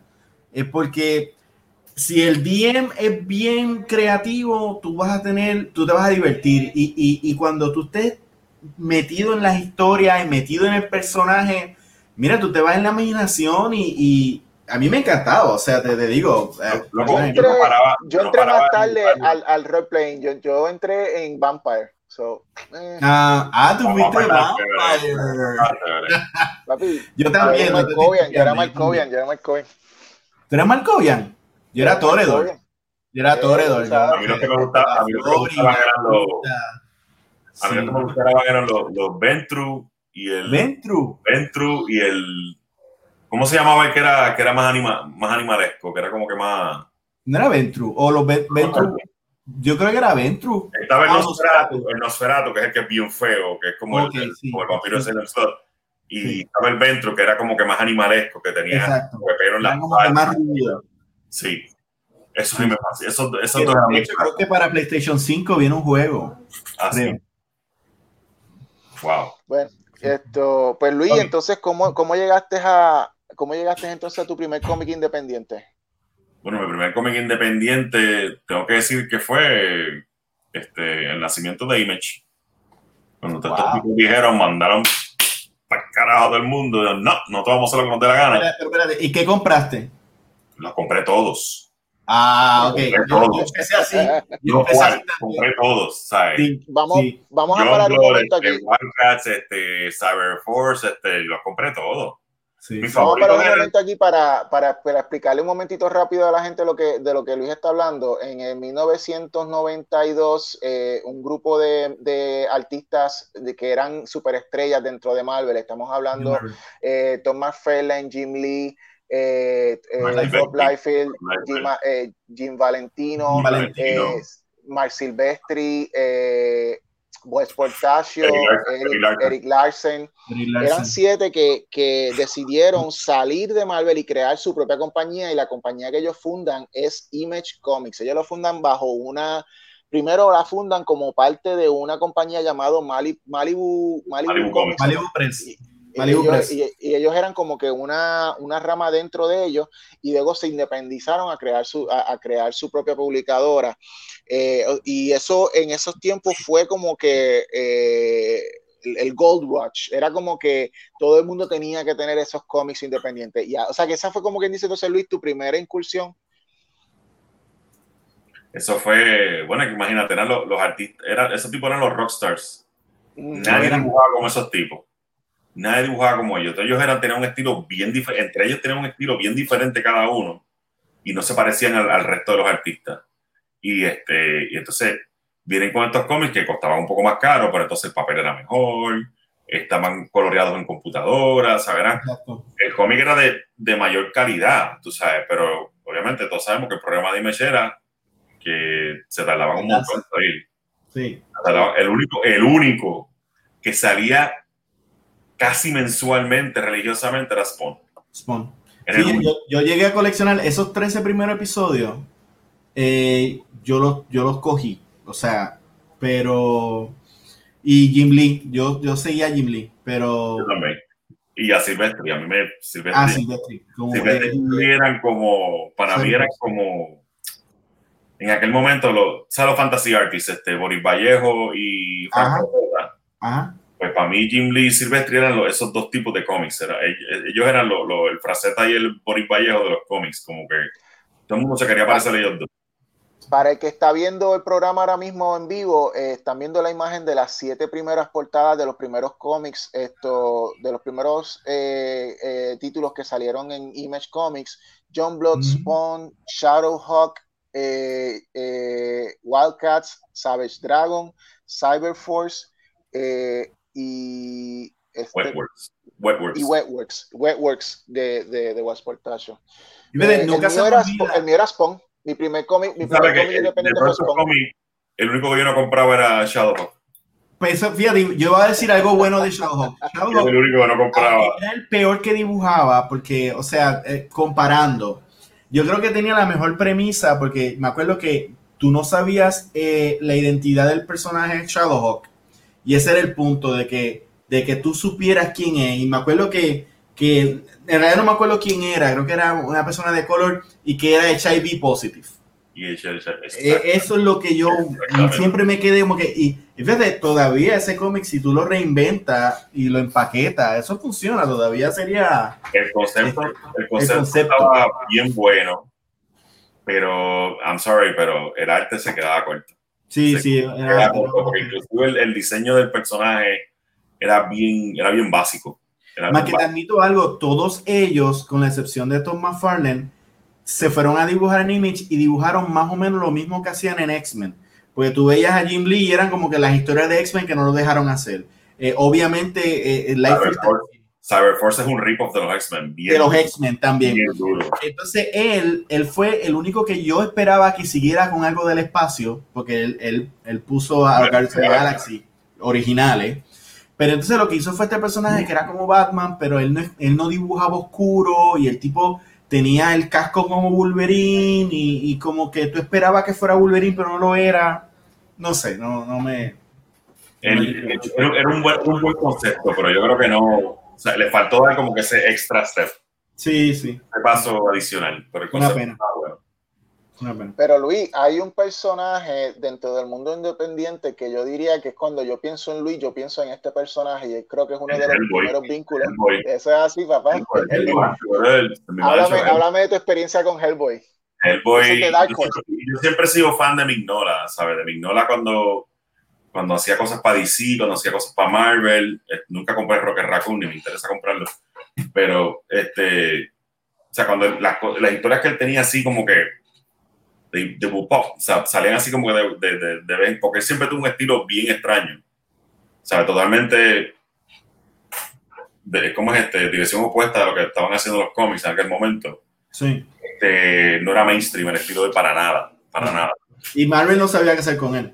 ¿Ah? Marvel no sabía qué hacer con él. No, ni DC tampoco. Digo, pero en DC, fíjate, en DC él funcionó porque él, hizo par de. La historia esa que él hizo de Cosmic Odyssey, eso estuvo buenísimo. Y el estilo de él caía perfecto porque. una, de las influencias grandes, una de las influencias grandes de él es Jack Kirby.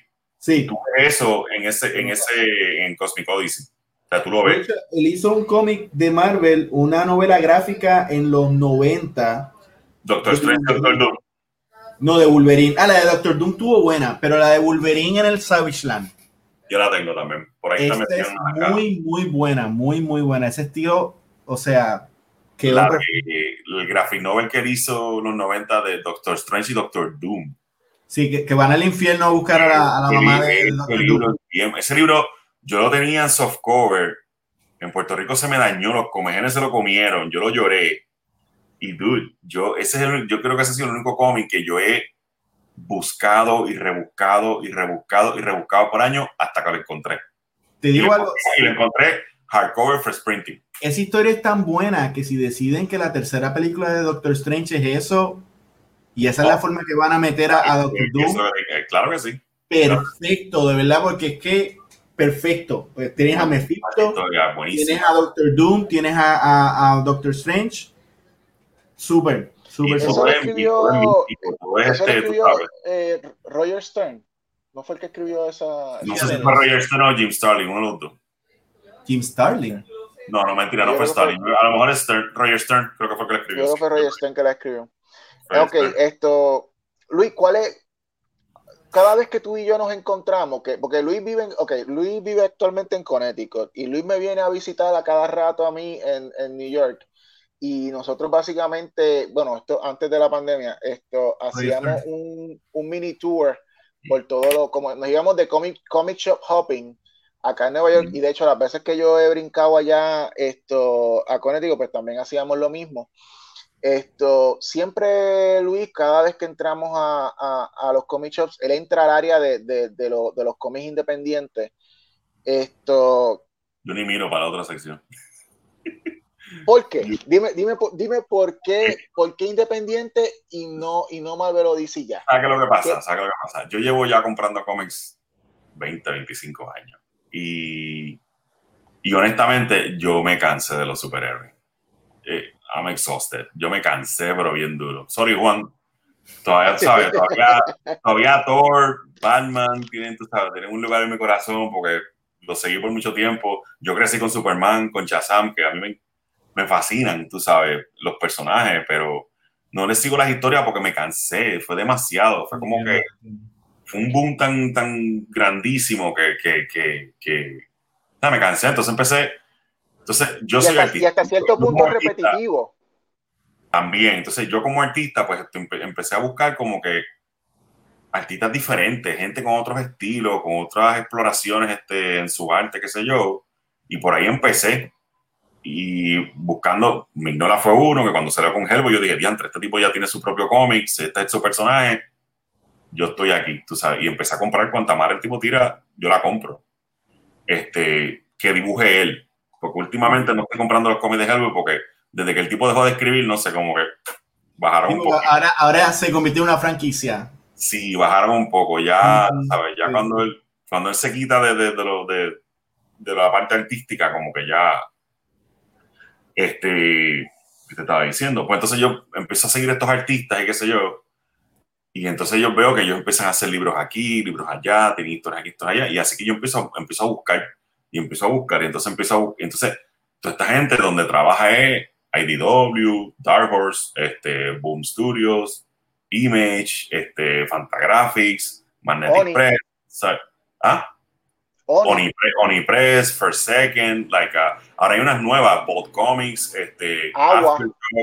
Este, Agua, que es de Axel Alonso, Puerto Rico. este, Aftershock. Sí, lo, lo mencioné, Aftershock, ¿sabes? Hay un montón de, de, de, de, compañías que, dude, ¿sabes? Tú ves los artistas que están trayendo, las historias que están escribiendo, y tú te quedas como que, ¿qué rayo qué es esto? ¿Qué es lo que yo me estoy, qué es lo que yo me estoy perdiendo, tú sabes?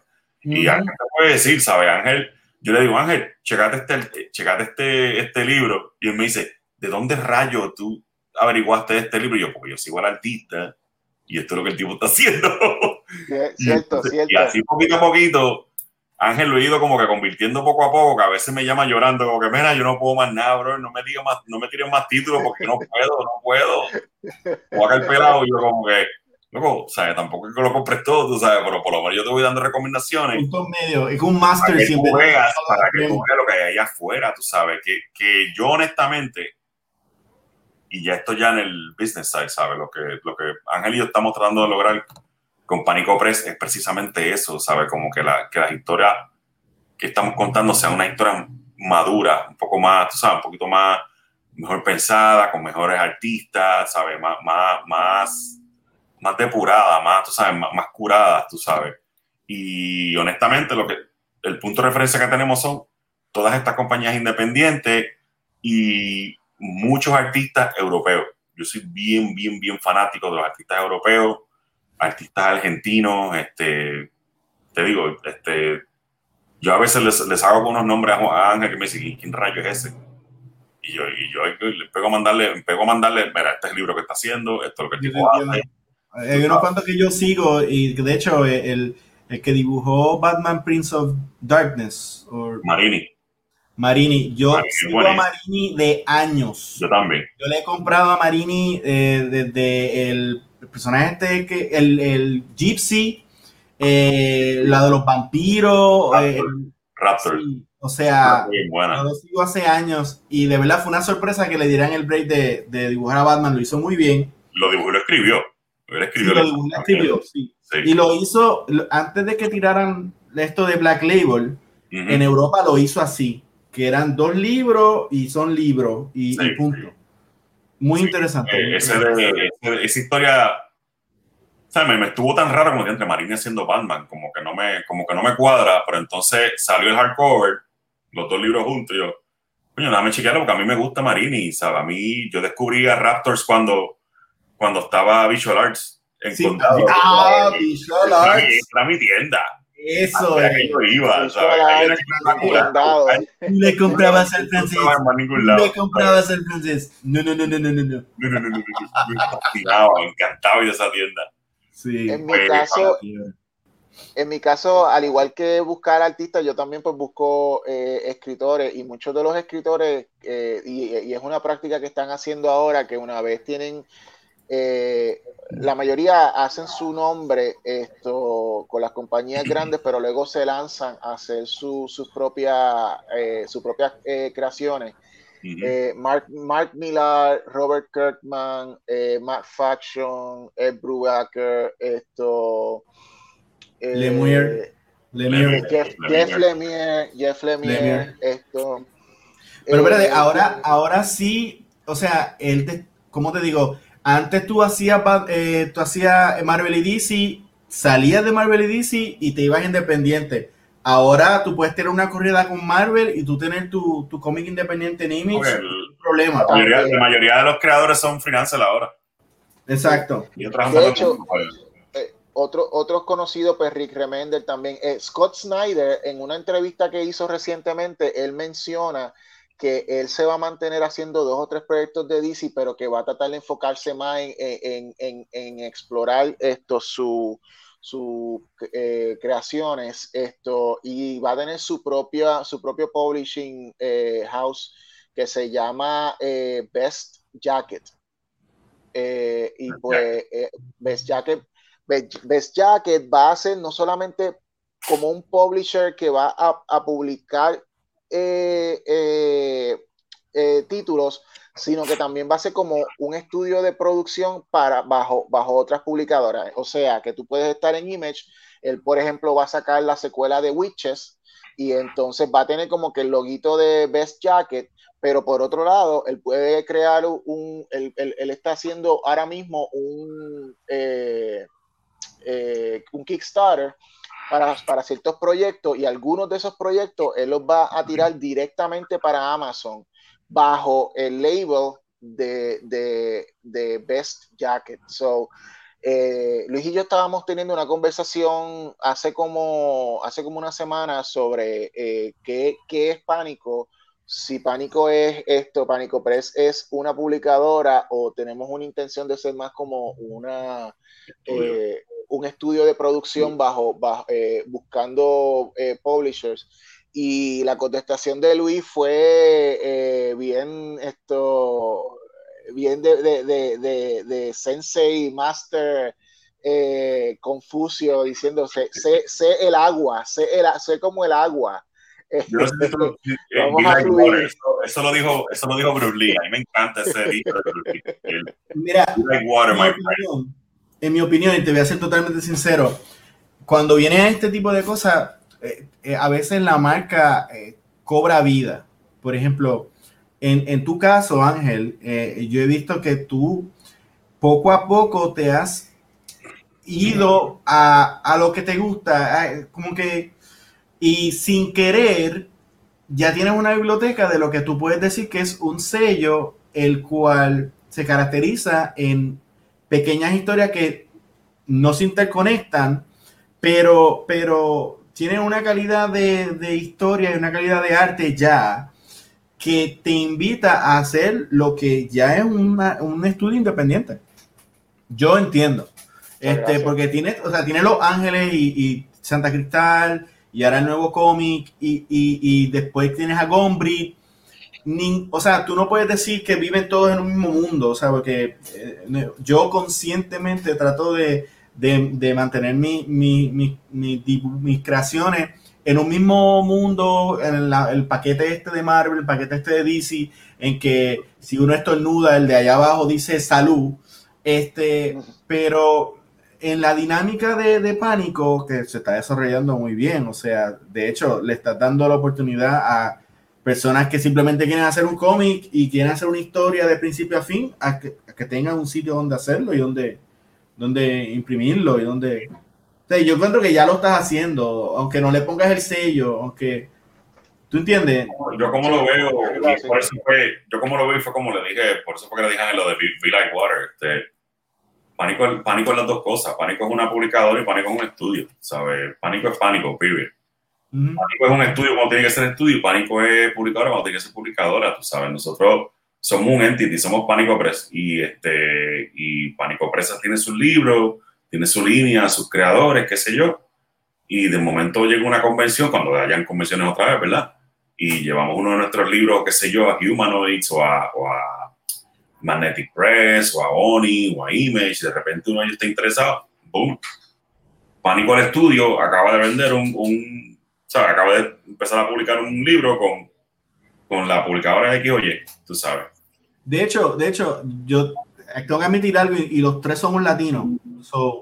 pero eh, por lo menos Pánico y, y, DG hasta cierto punto, we don't write in, in, the, in, the, in the Latin card.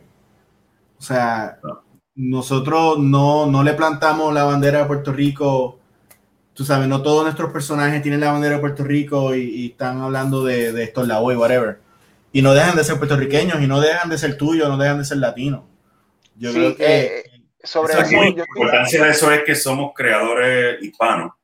Exacto. Pequeños que estamos este, incursionando en, en, este mundo gigantesco, vasto de, de, lo que son los cómics y, y, lo que es el storytelling y, este, y el arte secuencial.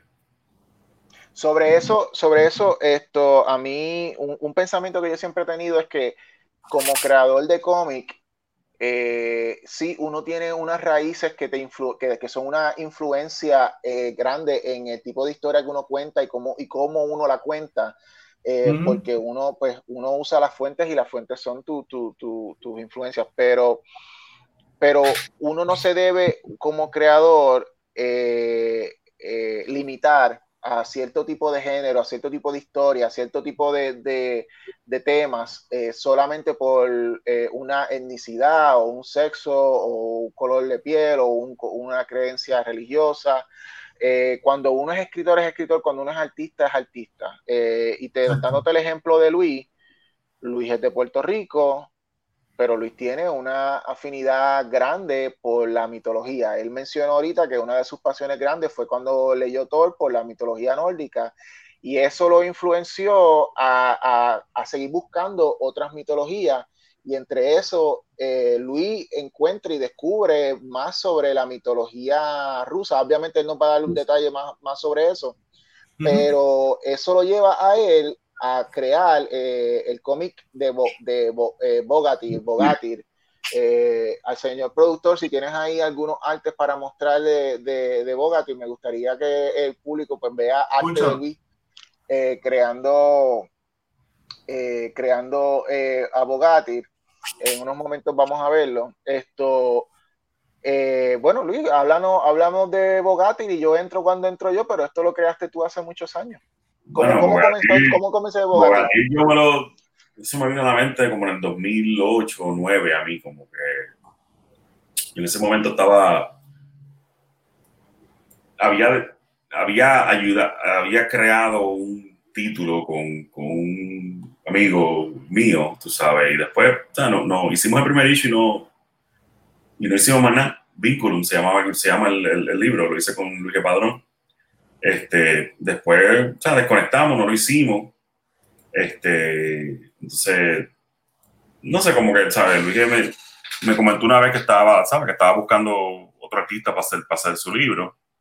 Y yo, pues, mira, pues, yo aquí yo me invento yo entonces, pues, ¿verdad? Por mi cuenta. Y este, ¿me están escuchando bien? Okay. Sí, sí, sí, estamos súper interesados estamos calladitos escuchando. Sorry, estamos calladitos. Este, pues, que, yo me invento, que yo me invento, ¿verdad? Este, y entonces, este, ya yo estaba comprando Hellboy.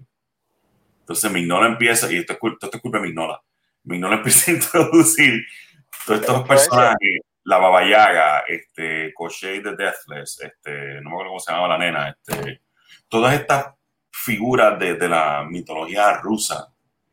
Y yo me dije, ¿qué rayo es esto? ¿Y estos personajes de dónde salieron? Tú sabes, yo nunca había escuchado de, de estos personajes. Y entonces yo empecé a indagar, empecé a buscar información, me meto en el internet y a buscar libros de folclore ruso, historias y cosas. Y yo como que, espérate, espérate, espérate, espérate yo nunca he visto esto, o sea, yo, aquí hay un mundo de historia que yo nunca las he visto, o sea, yo no sabía nada de esto, este, yo no conocía, yo, punto, yo no conocía este mundo, y, yo, y entonces, yo siempre he tenido una pasión por, por, por como él muy bien sabe, por, por mitología, religiones, ¿sabes? Este, de otros países. Mientras más vieja la religión o la creencia, más me interesa, ¿sabes? y esto, estos dioses han estado, they've been around for demasiado mucho tiempo, like, like, son personas que son bien, bien, bien, bien viejos. Y mm. están bien arraigados en, en, en, la cultura de, esa, de, de, de, Rusia, de esa área, de esos países, hasta el sol de hoy. O sea, actualmente.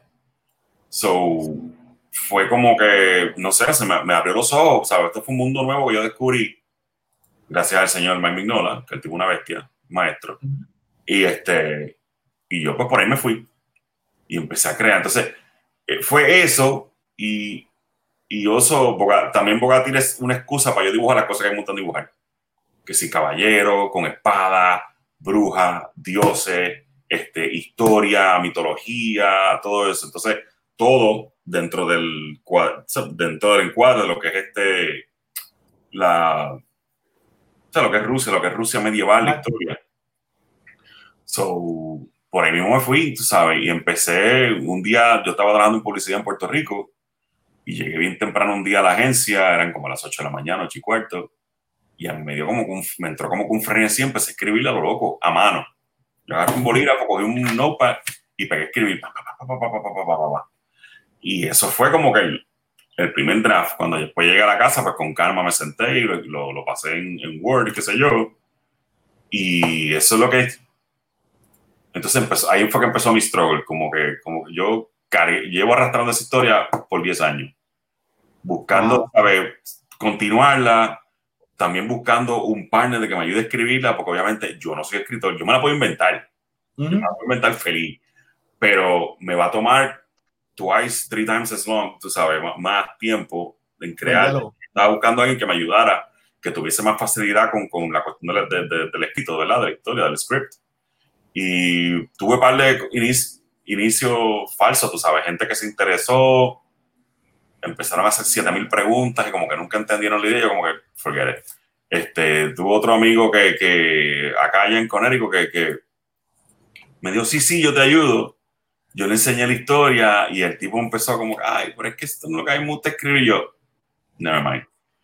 Y por ahí mismo seguido, ¿sabes? Hasta que Aquí el caballero me llama un día, yo estoy paseando por New Haven buscando una tienda de cómics y este me llama y pegamos a hablar de pánico, no, para ver si yo siempre quiero este, trabajar contigo, vamos a, a, ver si tú me ayudas, tú sabes, si me ayudas con unos covercitos y qué sé yo, unas páginas, ¿verdad? O sea, con la guardia monga con la que él viene. Sí, sí, yo sé, yo sé. Pues yo sé que fuiste víctima también en algún momento. Este, y yo le dije, pues mira, sí, dale, vamos a hacerlo, pero entonces yo tengo un proyecto y yo que tú me ayudes. Y me dice, ah, pues dale, vamos a hacerlo. Entonces yo le enseñé el draft y lo demás es historia, mano. Él, él, le agarró ese draft y se volvió loco. Se, se volvió loco. Él se, yo creo que él se, él se encerró en una biblioteca y pegó a sacar libros. Yo me imagino a él encerrado en una biblioteca en Nueva York desempolvando libros viejos de mitología rusa y escribiendo como un loco, tú sabes, sin bañarse cinco días corridos y de momento él regresa, con esto, Creo que no estoy lejos de la realidad. Con un draft. con un draft. Sí, Yo, yo, sé. La, me, me, regresa un, un, script, yo leo esto y yo me quedo como que esto es, esto mismo es, esto mismo es lo que yo estaba buscando. Y por ahí la cosa con Luis fue que él fue, ya Luis tenía una idea bien específica de lo que él quería. Eh, ese momento cuando Luis dice que él escribió un draft y se lo llevó a su casa, ese draft fue bien importante para darme a mí una idea de lo que él estaba buscando. Sí, Luis quería hacer eh, una historia mitológica rusa, pero Luis quería ubicarla dentro de la Rusia medieval, específicamente en, el 1237, justo al momento en que los, los mongoles invaden eh, eh, a, control sobre toda lo que es este Asia, toda esa área de, de Rusia, todo los en ese momento la Rusia la Rusia de ese momento no te no y esto es histórico esto no es inventado esto es histórico. La, Rusia de ese momento la Rusia de ese momento todavía no era una nación eran varias ciudades eran tribus en, ciudades en ciudades eh, separadas. Y entonces eh, eh, siempre había pues una ciudad capital en este caso era Kiev pero todas tenían como que una, una autonomía y eso era una de las de, los problemas que, Rusia tenía como nación para enfrentar a los mongoles, que en aquel momento les llamaban los tártaros, eh, que los tártaros eran, eran, unas, eran unas, eh, unos ejércitos gigantescos específicamente divididos en colores que iban a distintas secciones de Asia, iban a distintas secciones de Europa, y el, el, ejército que invade a, a Rusia es dirigido por el sobrino nieto, creo que es nieto de, de, de, Genghis, Khan, que se llama Batu Khan, y es lo que le llaman el Golden Army. Esto, eh, sí, correcto. Eh, y le llaman el Golden Army. So, todos esos personajes, eh, incluyendo pues el que era en aquel momento el príncipe de la ciudad de, de Kiev, esto, Mikael eh, Mikhail, eh, todos son personajes que, pues eh, adaptamos de la realidad, creamos obviamente nuestras versiones y los incluimos en la saga de lo que, de lo que es Bogati. Mi experiencia con Luis fue cuando Luis me entrega la historia, porque la cosa es que yo, yo obviamente pues le hago el acercamiento a Luis para que me haga portadas y me haga historias con, Los Ángeles y eso para, para, para, mi historia. Yo le digo, ah, para que me hagas esto. Entonces Luis viene y me dice, sí, eh, hacemos eso, entonces tú me ayudas también con este proyecto mío. Yo le dije como que sí, sí, sí, sí, sí, pero obviamente yo como que no, no capté en el momento a que yo le estaba diciendo que sí. Cuando yo leo el libreto de él, ya yo, yo obviamente eh, la, yo, yo comparto con Luis el, el, el, la pasión por la mitología, pero yo odio hacer research, yo soy paguísimo para eso. Pero ¿qué pasa? Me encanta. Esto es un trabajo, esto es un me trabajo encanta hacer research. me gusta hacer research. Esto es un sí, porque a veces, a veces con el research tú haces la historia. O sea, a veces así fue como surgió, así fue, es correcto, así fue como surgió esta historia. Pero eh, a mí el, el, problema con el research es que de hacer, hacer demasiado research te pierdes también y no logras hacer historia. Pero el eh, eh, cuando Luis me, Luis, me da, Luis me presta un libro que es de ese Rosa, Russia A Brief History y la portada dice Rusia, bien grandote y chiquitito A Brief History. Imagínate a mí empezando, empezando en, eh, en, los tiempos de Trump, las acusaciones de él haciendo collusion con Rusia, con Rusia, que se está uniendo con... Y yo estoy en un subway con un libro abierto con una portada gigantesca que dice eh, bien grande Rusia. tienes, suerte, tienes suerte que no son los 60 porque te hubiera metido preso. Oh, hubiera, Clandestino. caído arriba. Esto, pero fue una experiencia que es una cosa que yo le he dicho a Ali que esto para mí como escritor Bogatir fue eh, un, fue un fue un reto y, fue una experiencia que me hizo mejorar aún más como, como, como escritor. Esto, y pues eh, ahora en, el año, nosotros estamos haciendo, ya estamos, ya el, el libro contiene tres partes, las primeras dos partes están completamente escritas, la segunda, eh, la tercera es la, es la que está pendiente que la vamos a terminar. Luis ya está dibujando, eh, está eh, metido ahí en el primer, en el primer libro y esperamos que, que, para el próximo año, finales del próximo año, pues salga ese primer, esa primera parte de la saga. Esto... Oye, espérate, ah, espérate, espérate, ya que yo soy el único de los tres que no sabe, Voy a hacer las preguntas como las personas que están escuchando esto o viendo esto que no saben. Pues la historia son tres partes, ¿verdad? Tres, libros. Partes, tres libros. Ok, el primer libro es un, va a ser un, obviamente un graphic novel y va a ser una historia de principio a fin. So, usted va a vender el primer libro y, y yo lo compro y es la primera historia, ¿verdad? o es eh, que son tres partes. La historia, la historia es tan larga que la dividimos en tres libros. Por eso, por eso, por eso, pero, ok, pero no, no le, pasó, le pasó al de Lord of the Rings, que entiendo. No termina el primer libro. el primer libro. El primer libro es como, es como New Hope. Tú hay un empezar y un terminal y un to be continue y después viene el otro libro. Es para saber porque... Sí. bueno, no para saber y para, que la gente que lo está viendo sepa. Son tres novelas gráficas de 60, de 60, aproximadamente 60 páginas esto van a salir en Prestige Format. Esto. Eh, pánico está adelante.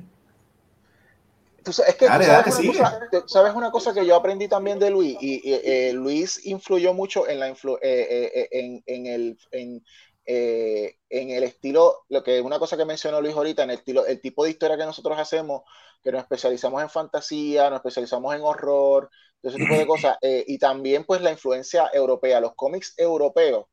Eh, Alex, dice, ah, saludos a Alex, dice que lo, Alex es el mejor. El mejor. tiene, que, clonear a Alex para, para entonces.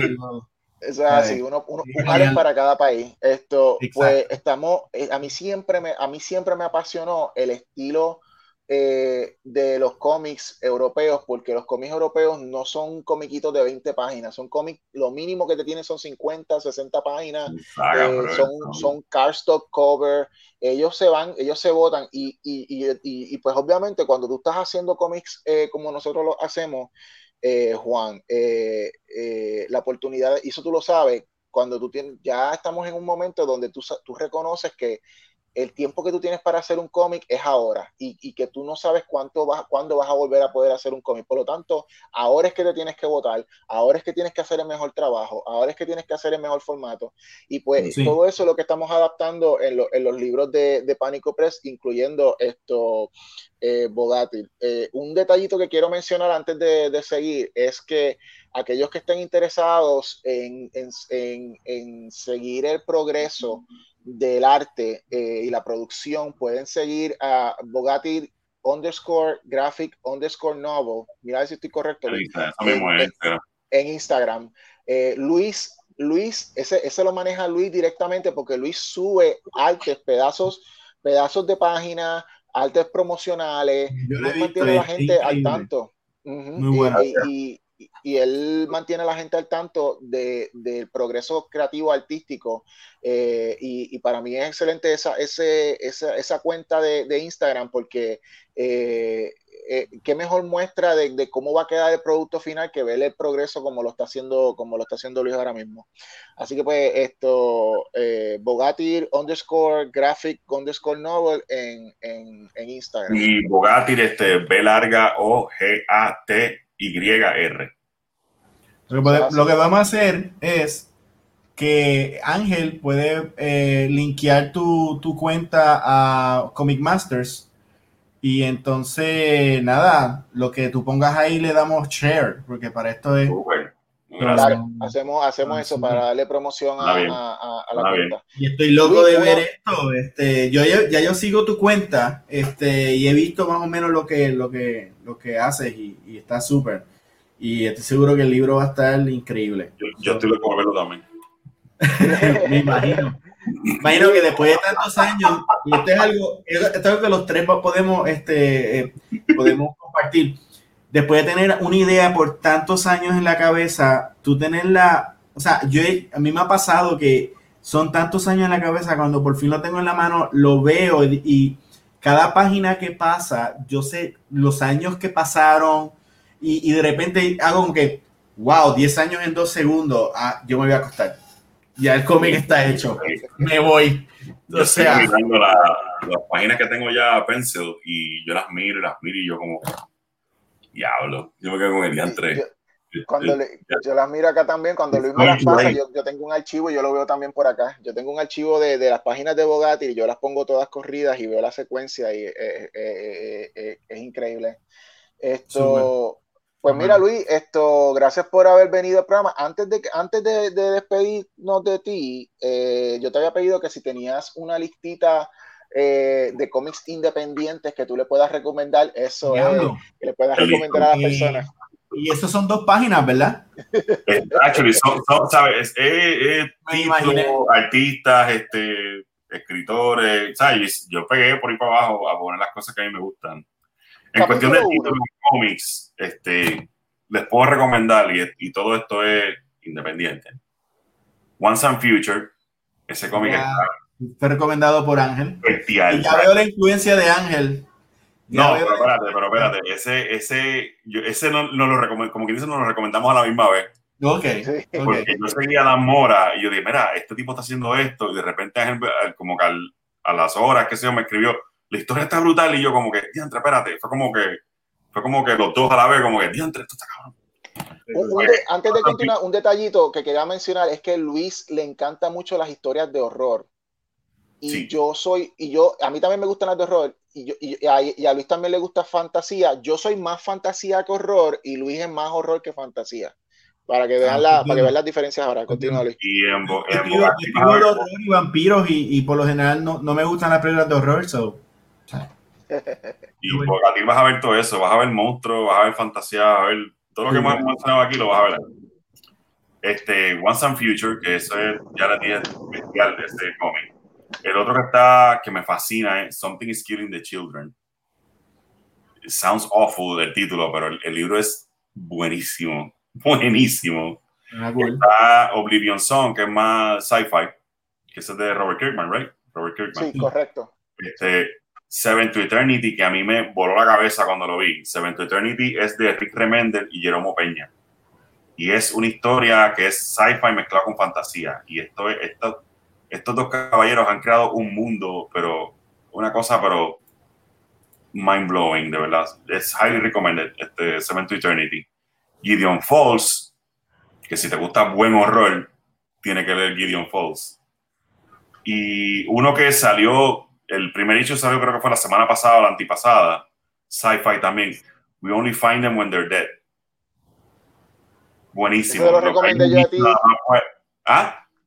Eso se lo recomendé yo a Juan. No recomendaste tú a mí. Y ese, el primer issue salió hace un par de semanitas. Yo lo cogí. Yo, iba a esperar el paperback. Yo, coño, déjame llevármelo ahora para leerlo de una vez. Buqueado. Quedé hooked de, de, la primera. De la primera. esos son, mi, esos son mi, mi, mis títulos, mis recomendaciones de título, ¿verdad? Si te gusta, tú, Juan, que eres, que eres artista, ¿verdad? También y te gusta el, te, gusta el buen arte y, seguir aprendiendo de estilos y cosas, hay dos compañías que están haciendo unas colecciones grandísimas de, los, de todos los trabajos de dos artistas que son dos maestros all timers, ¿sabes? Pero que son maestros. Este, yo no sé si tú estás familiarizado con Sergio Topi, que era un, un, un, dibujante italiano. Sí. Pues Magnetic Press está tirando todas las historias de él en hardcores. Wow. Y llevan por el cuarto volumen. Y te digo, esos cuatro libros te vuelan la cabeza. Es como que tú, tú, lo sueltas y tú lo que quieres hacer, después de llorar 10 minutos, ¿verdad? Porque tú dices, diablo, yo no tengo para nada. Ya sé como que... Sí, después como que, y rendirle pleitesía, la ganas de agarrar un lápiz y pegar a dibujar como un loco, porque está tan y tan, tan brutal. Eso es Magnetic Press, ya van por el volumen 4. Okay. Y entonces Fantagraphics, están, ellos están colectando los, las historias de Alberto Breccia, que es artista argentino, si no me equivoco. El papá, de, el papá de, de, Enrique Breccia, creo que se llama, que dibujó Swamp Thing por mucho tiempo y ha hecho varios proyectos con Vértigo. Este, los libros de él los están, los están haciendo colecciones, Fantagraphics. El primero se llama Mort Cinder. Y el segundo, que salió hace poco, se llama Perramus. El tipo cambia los estilos completamente en los dos libros. Los dos libros no se parecen para nada. Tú coges el primer libro y coges el segundo y tú los abres y tú dices, diantre, este es el mismo artista. Totalmente diferente. Pero son, te digo, es como que son como que mis mi Biblias, o sea, son como que mi, mi esos son mis mi, libros de texto. O sea, si yo necesito como que esa infusión de... De, de, de inspiración. De inspiración, que hay un slump que no sé qué rayo hacer. Sí, sí. Abrir, abrir cualquiera de esos libros y es como que automático. Sí, wow. Son mis recomendaciones. Tienes que dejarlo, tienes que dejarlo escrito por ahí. Bueno, pues Luis, muchas gracias por estar con nosotros aquí en, en, la noche de hoy, en verdad que, que, que, estuvo bien cool hablar de los cómics independientes. Esto, nosotros íbamos a hablar... Bueno, te vamos a traer después otro día, otro momento del programa, más adelante, yo creo que cuando, cuando estemos más, cuando, cuando, tengamos más de, de Bogatti que podamos mostrar, eh, hay un tema que íbamos a discutir, pero ya no, ya no hay tiempo, que era el de cómics impresos versus cómics digitales, así que también te voy a ah. traer para eso, porque Luis, tiene sus opiniones también de eso. Yo soy Oscar, pero yo soy amante del papel. Sí, yo también. Pero de eso entonces vamos a hablar eh, eh, en, más tarde. No hay nada como el papel latín. eso, eso, es correcto. Esto, Juan, esto, ¿qué tú crees si entonces eh, nos despedimos por hoy y entonces la, la, próxima semana entonces pues retomamos ciertos temas, incluyendo pues hablar un poco más de cazadores esotéricos y, de Gombre, definitivamente. Antes, antes de que nos vayamos, Juan, enséñanos ese cómic otra vez, una vez más, que le llegó ya su, su, su muestrita ya le llegó, échalo más para el medio, ahí está, eso existe, cazador esotérico existe, papá. Esto, señor productor. Bueno, antes de, irnos, antes de irnos, pues quiero mencionar que, eh, wow, Juan, yo, quiero uno, ¿sabes? Así que cuando nos encontremos en una parte, yo quiero, yo quiero mi copia filmada. Gracias, gracias. Ok, pues mira, el, para los que no saben lo que es Fracatangana, Fracatangana es un programa eh, que lleva transmitiéndose en vivo por Facebook y YouTube desde hace como, tres años, en el que hablamos de cómic, cine, tecnología y un fracatán de cosas, pero está enfocado básicamente en darle exposición a los cómics locales y el cine local. Eh, principalmente. Cuando no hay convenciones, porque usualmente los artistas locales se, se ponen creativos cuando vienen las convenciones, pues rellenamos con, con otras cosas, pero, pero el enfoque es cómic local, cine local. Y este viernes tenemos a eh, José Cruz de Cyber Island Studios, que va a estar eh, eh, hablando desde su nuevo cómic Side número uno. También tenemos para los cinéfilos, el, hace poco culminó el, Rincón International Film Festival, en el que, se salió ganadora la película A punto de llegar. Pues tenemos a la directora de, de la película como invitada que va a hablar de la película. Súper. También tenemos a Emanuel Pagan Colón, quiero hablar de, de, lo que aconteció en DC Fandom eh, Exploring the, Multiverse, eh, que él lo vio todo y pues, pues tiene el highlight. Y eh, ya están bajando los, los, cortometrajes locales que fueron seleccionados para el Lucasfilm Fest, que es en, a final de octubre, en, el pasado Guinabo. Así que vamos a estar mencionando algunos de esos cortometrajes que han sido seleccionados para ese festival. Así que pues eso y más, este viene a las 8 en Fracatangana. No se lo pierdan. No se Bien, pues nuevamente muchas gracias a nuestro productor Rafael Serra. En la música tenemos a Elías Castro. Gracias a nuestro invitado de hoy, Luis Ramos. Hay un, un guest ahí en, en, en, entre los comentarios que pidió que en el cierre cantara la canción de, de, Tu Pirata Soy Yo. ¿Quedó por el lo, Ah, ok. Sí. Este es como yo veo, sí, este es como, como pude ver New Mutants. Tu pirata soy yo. Yo, yo vi Bill antes de así. yo, yo propongo que, tu corazón. corazón. Yo propongo que, Loco, esto se me va a quedar a mí quemado en el cerebro ahora. Así que yo, propongo que, que cuando nos despidamos, nos despidamos tú contigo cantando, tu, pirata soy yo. Muy bien. pues hacemos, hacemos semana. Gracias Luis por estar, Rafa. Eh, ah, y van a ver un videito de los top 3 de esta semana próximamente en la página de Facebook. Nos siguen en Comic Masters Show en Instagram y en Facebook Comic Masters. Y siempre pueden ah, opinar, decirnos cómo vamos, si lo estamos haciendo bien, si lo estamos haciendo mal, qué debemos hacer y qué ustedes quisieran escuchar en el programa. Super. Ahora, yo sé que han entendido. Es que no me acuerdo cómo iba. Pero eh, espérate, espérate, antes, de eso, espérate. Yo leí, no sé, que Chayanne va a salir en la, en la segunda temporada de The Witcher. Fuera broma. Tu pirata soy yo. Mi mar es tu corazón, mi bandera tu libertad, mi tesoro es poderte amar, tu pirata soy yo, mi querido ladrón de amor, en mi proa tu nombre va, tu pirata soy yo. Llévatelo, Rafa. Masters. Uh.